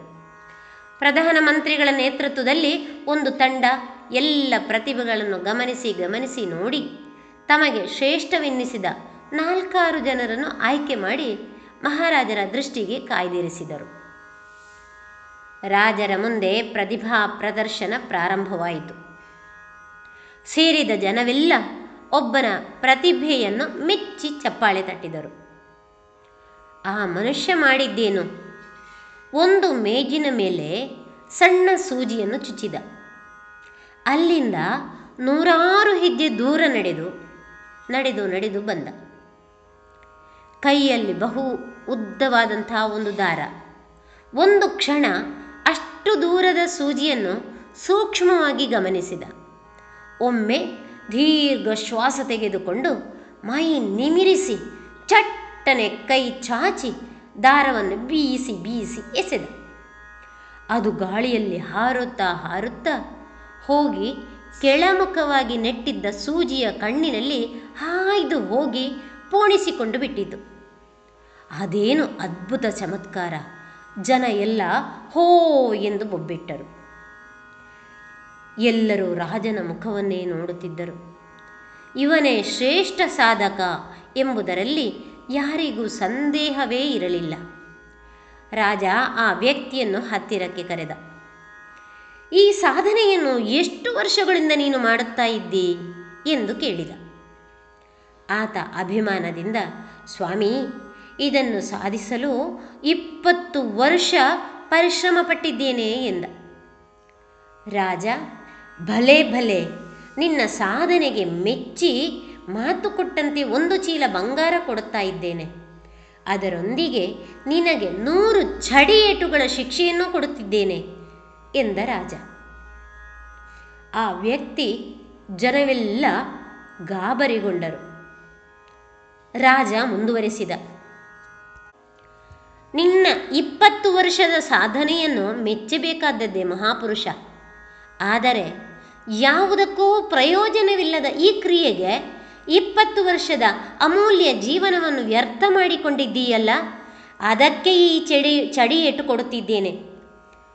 ಒಂದು ಕೈಯಲ್ಲಿ ಸೂಜಿ ಹಿಡಿದು ಮತ್ತೊಂದು ಕೈಯಲ್ಲಿ ದಾರ ಹಿಡಿದುಕೊಂಡು ಸುಲಭವಾಗಿ ಪೋಣಿಸಬಹುದಾದಂಥ ಈ ಸಣ್ಣ ಕೆಲಸಕ್ಕೆ ಇಪ್ಪತ್ತು ವರ್ಷ ಹಾಳು ಮಾಡಿಕೊಂಡಿದ್ದೀಯಾ? ಇದನ್ನೇ ಯಾವುದಾದರೂ ಜನರಿಗೆ ಪ್ರಯೋಜನವಾಗುವ ಕೆಲಸಕ್ಕೆ ನೀನು ಉಪಯೋಗಿಸಿಕೊಳ್ಳ ಕೊಳ್ಳಬಹುದಿತ್ತಲ್ಲ ನೀನು ಮಾಡಿದ್ದನ್ನೇ ನೋಡಿ ಅದನ್ನೇ ಸಾಧನೆ ಎಂದು ಮುಂದಿನ ನಮ್ಮ ತರುಣ ವಿಭಾಗ ಬಗೆಯದಿರಲಿ ಎಂಬುದಕ್ಕೆ ನಿನಗೆ ಚಡಿಯೇಟು. ಎಂದು ರಾಜ ಚಡಿಗೇಟನ್ನು ಘೋಷಣೆ ಮಾಡಿದಂತೆ. ಮಕ್ಕಳೇ, ಈ ಕತೆ ನಿಮಗೆ ಏನನ್ನು ಸೂಚ, ಸೂಚಿಸ್ತದೆ? ಏನಂತ ಅರ್ಥ ಆಯಿತು ನಿಮಗೆ ಹೇಳಿ? ನಮ್ಮ ಜೀವನದ ಅವಧಿ ಬಹಳ ಅತ್ಯಮೂಲ್ಯವಾದದ್ದು, ಅಲ್ವಾ? ಆ ಸಮಯದಿಂದ ಸಮಾಜಕ್ಕೆ ಏನಾದರೂ ಪ್ರಯೋಜನವಾಗುವಂತಿದ್ದರೆ ಅದು ಸಾರ್ಥಕ. ಸಮಾಜಕ್ಕೆ ಆಗಬೇಕು ಅಂತ ಏನಿಲ್ಲ. ನಮ್ಮ ಮನೆಯನ್ನು ನಾವು ಸ, ಒಳ್ಳೆಯ ರೀತಿಯಲ್ಲಿ ನೋಡಿಕೊಂಡ್ರು ಮಾದರಿ ರೀತಿಯಲ್ಲಿ ನೋಡಿಕೊಂಡರೂ ಅದು ಸಾರ್ಥಕವೇ. ಇಲ್ಲದೆ ಹೋದರೆ ಅತ್ಯಂತ ಬೆಲೆ ಬಾಳುವಂತಹ ನಮ್ಮ ಜೀವಿತಾವಧಿಯ ಆ ಸಮಯ ವ್ಯರ್ಥ ಆಗ್ತದೆ ಅಂತ ಹೇಳುವ ಒಂದು ಉತ್ತಮ ಮೌಲ್ಯವನ್ನು ಈ ಕತೆ ಕೊಡ್ತಾ ಇದೆ. ಇದುವರೆಗೆ ಶ್ರೀಮತಿ ವೀಣಾ ಸರಸ್ವತಿ ಅವರಿಂದ ಮಕ್ಕಳ ಕಥೆಯನ್ನ ಕೇಳಿದ್ರಿ.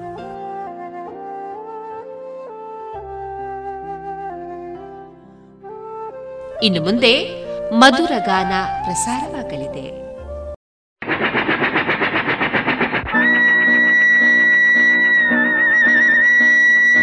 ಆಹಾ!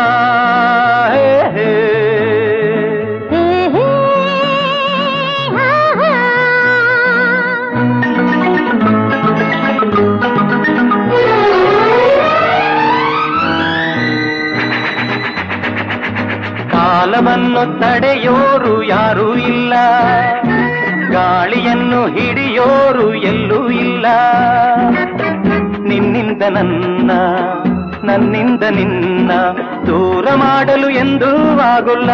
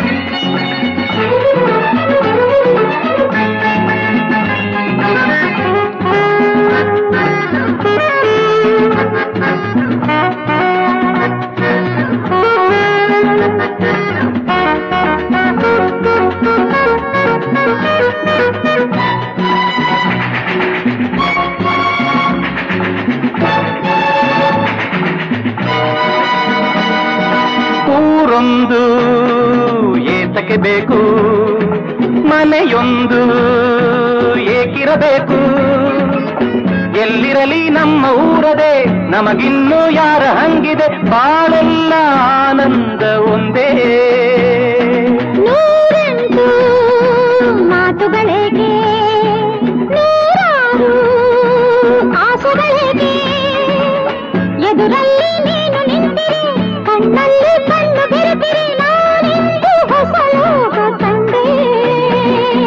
ಕಾಲವನ್ನು ತಡೆಯೋರು ಯಾರೂ ಇಲ್ಲ. ಗಾಳಿಯನ್ನು ಹಿಡಿಯೋರು ಎಲ್ಲೂ ಇಲ್ಲ. ನಿನ್ನಿಂದ ನನ್ನ, ನನ್ನಿಂದ ನಿನ್ನ ದೂರ ಮಾಡಲು ಎಂದೂ ಆಗುಲ್ಲ. ಕಾಲವನ್ನು ತಡೆಯೋರು ಯಾರೂ ಇಲ್ಲ.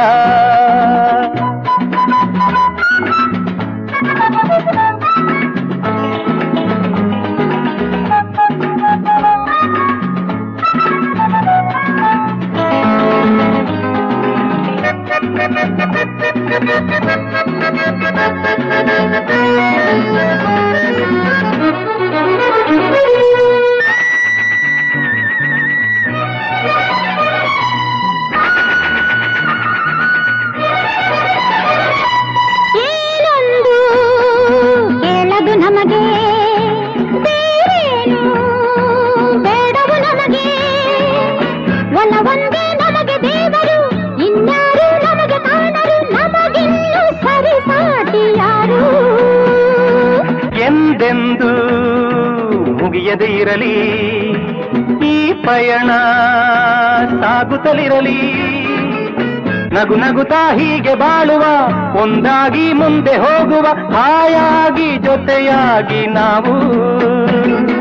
ಕಾಲವನ್ನು ತಡೆಯೋರು ಯಾರೂ ಇಲ್ಲ. ಗಾಳಿಯನ್ನು ಹಿಡಿಯೋರು ಎಲ್ಲೂ ಇಲ್ಲ. ನಿನ್ನಿಂದ ನನ್ನ ನನ್ನಿಂದ ನಿನ್ನ ಮಾಡಲು ಎಂದೂ ಆಗುಲ್ಲ. ಕಾಲವನ್ನು ತಡೆಯೋರು ಯಾರೂ ಇಲ್ಲ. ಗಾಳಿಯನ್ನು ಹಿಡಿಯೋರು ಎಲ್ಲೂ ಇಲ್ಲ.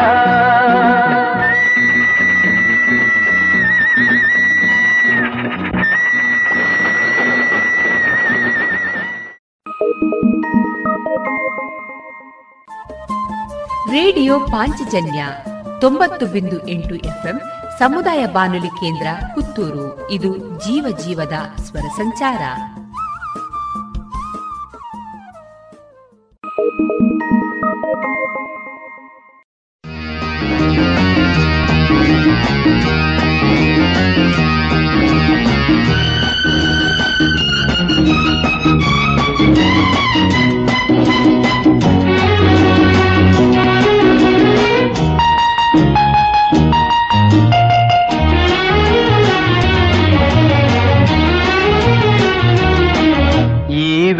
ನೋಡಬೇಡ ಅಮ್ಮಯ್ಯ ನೀ ಮೋಸ ಹೋಗದಿರುದಮ್ಮಯ್ಯ ಈ ವೇಷ ನೋಡಬೇಡ ಅಮ್ಮಯ್ಯ ನೀ ಮೋಸ ಹೋಗದಿರುದಮ್ಮಯ್ಯ ಎಂದೆಂದಿಗೂ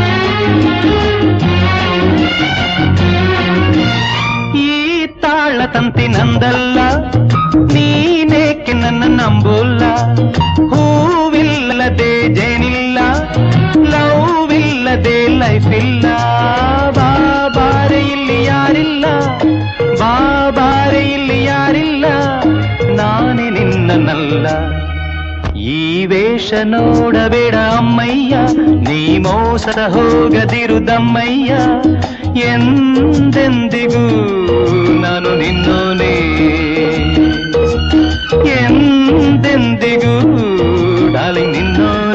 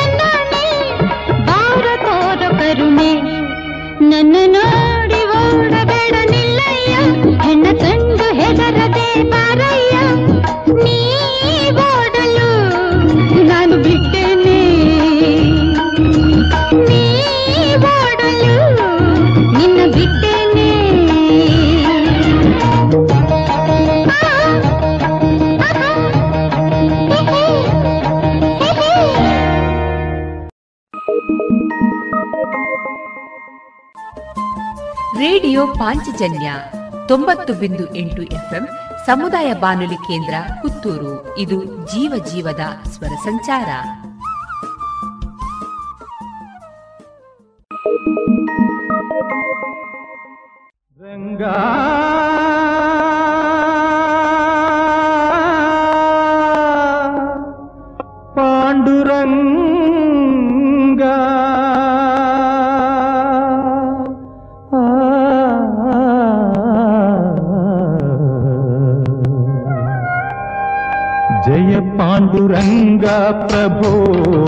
విఠలా జయ పాండురంగా ప్రభో విఠలా జగదాధారా జయ విఠలా జగదాధారా జయ విఠల పాండురంగ విఠల పండరినాథ విఠల పండరినాథ విఠల జయ పాండురంగా ప్రభో విఠలా జగదాధారా జయ విఠల పాండురంగ విఠల పండరినాథ విఠల పండరినాథ విఠల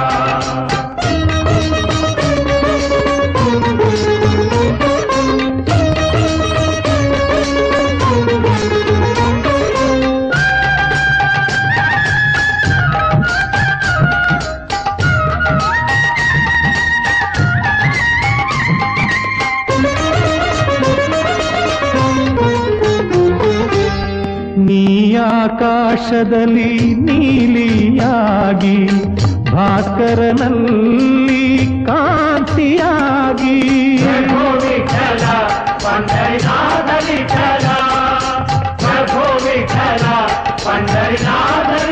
ಓ ಚಂದಿರನಲ್ಲಿ ಚಂದ್ರಿಕೆಯಾಗಿ ಸಾಗರದಲ್ಲಿ ಅಲೆ ಅಲೆಯಾಗಿ ಎಲ್ಲೆಲ್ಲೂ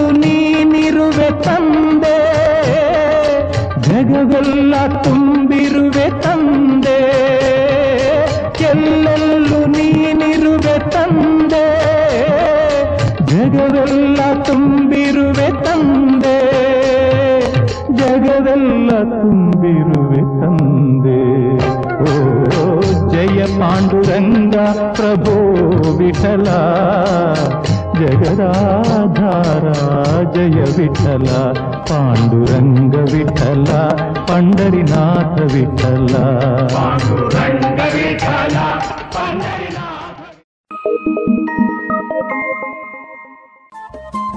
ರೇಡಿಯೋ ಪಾಂಚಜನ್ಯ ತೊಂಬತ್ತು ಬಿಂದು ಎಂಟು ಎಫ್ಎಂ ಸಮುದಾಯ ಬಾನುಲಿ ಕೇಂದ್ರ ಪುತ್ತೂರು. ಇದು ಜೀವ ಜೀವದ ಸ್ವರ ಸಂಚಾರ.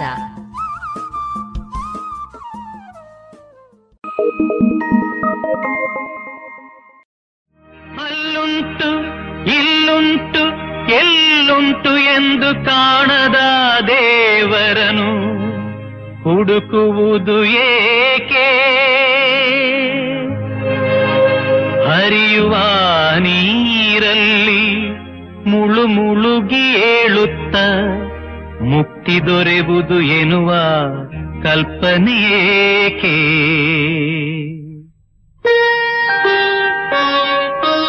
ಮನೆಯೇ ಮಂತ್ರಾಲಯ ಮನಸೇ ದೇವಾಲಯ ಮನೆಯೇ ಮಂತ್ರಾಲಯ ಮನಸೇ ದೇವಾಲಯ ದೇವರೆಂದು ಪ್ರೇಮ ಸ್ವರೂಪ ಪ್ರೀತಿ ಮಾತೆ ನಂದಾದೀಪ ಅರಿತು ಬಾಳಲು ಜನ್ಮ ಸಾರ್ಥಕ ಮನೆಯೇ ಮಂತ್ರಾಲಯ ಮನಸೇ ದೇವಾಲಯ ಮನೆಯೇ ಮಂತ್ರಾಲಯ ಮನಸೇ ದೇವಾಲಯ ದೇವರೆಂದು ಪ್ರೇಮ ಸ್ವರೂಪ ಪ್ರೀತಿ ಮಾತೆ ನಂದಾದೀಪ मन मनये मन्त्रालया मनसे देवालया।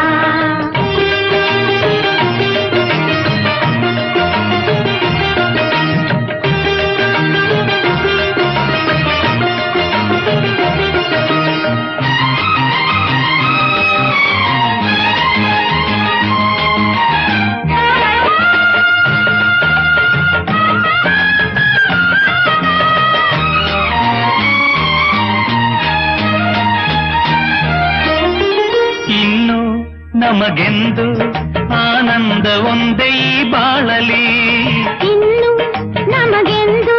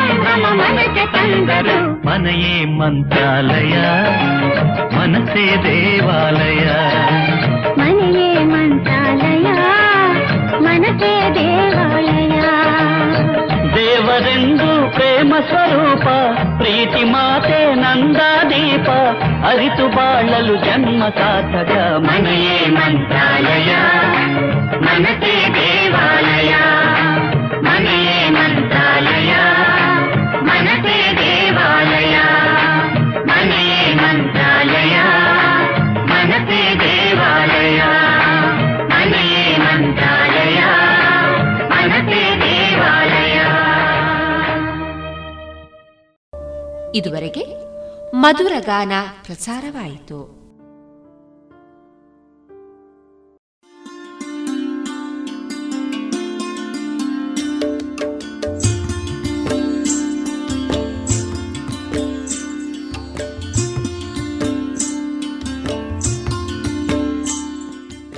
ರೇಡಿಯೋ ಪಾಂಚಜನ್ಯ ಸಮುದಾಯ ಬಾನುಲಿ ಕೇಂದ್ರದಿಂದ ನಿಮ್ಮ ಕಾರ್ಯಕ್ರಮಗಳು ಪ್ರಸಾರವಾಗಬೇಕೆ? ಹಾಗಿದ್ದರೆ ನಮ್ಮನ್ನು ಸಂಪರ್ಕಿಸಿ. ನಮ್ಮ ದೂರವಾಣಿ ಸಂಖ್ಯೆ ಸೊನ್ನೆ ಎಂಟು ಎರಡು ಐದು ಒಂದು, ಎರಡು ಒಂಬತ್ತು ಎಂಟು ನಾಲ್ಕು ಒಂಬತ್ತು ಒಂಬತ್ತು.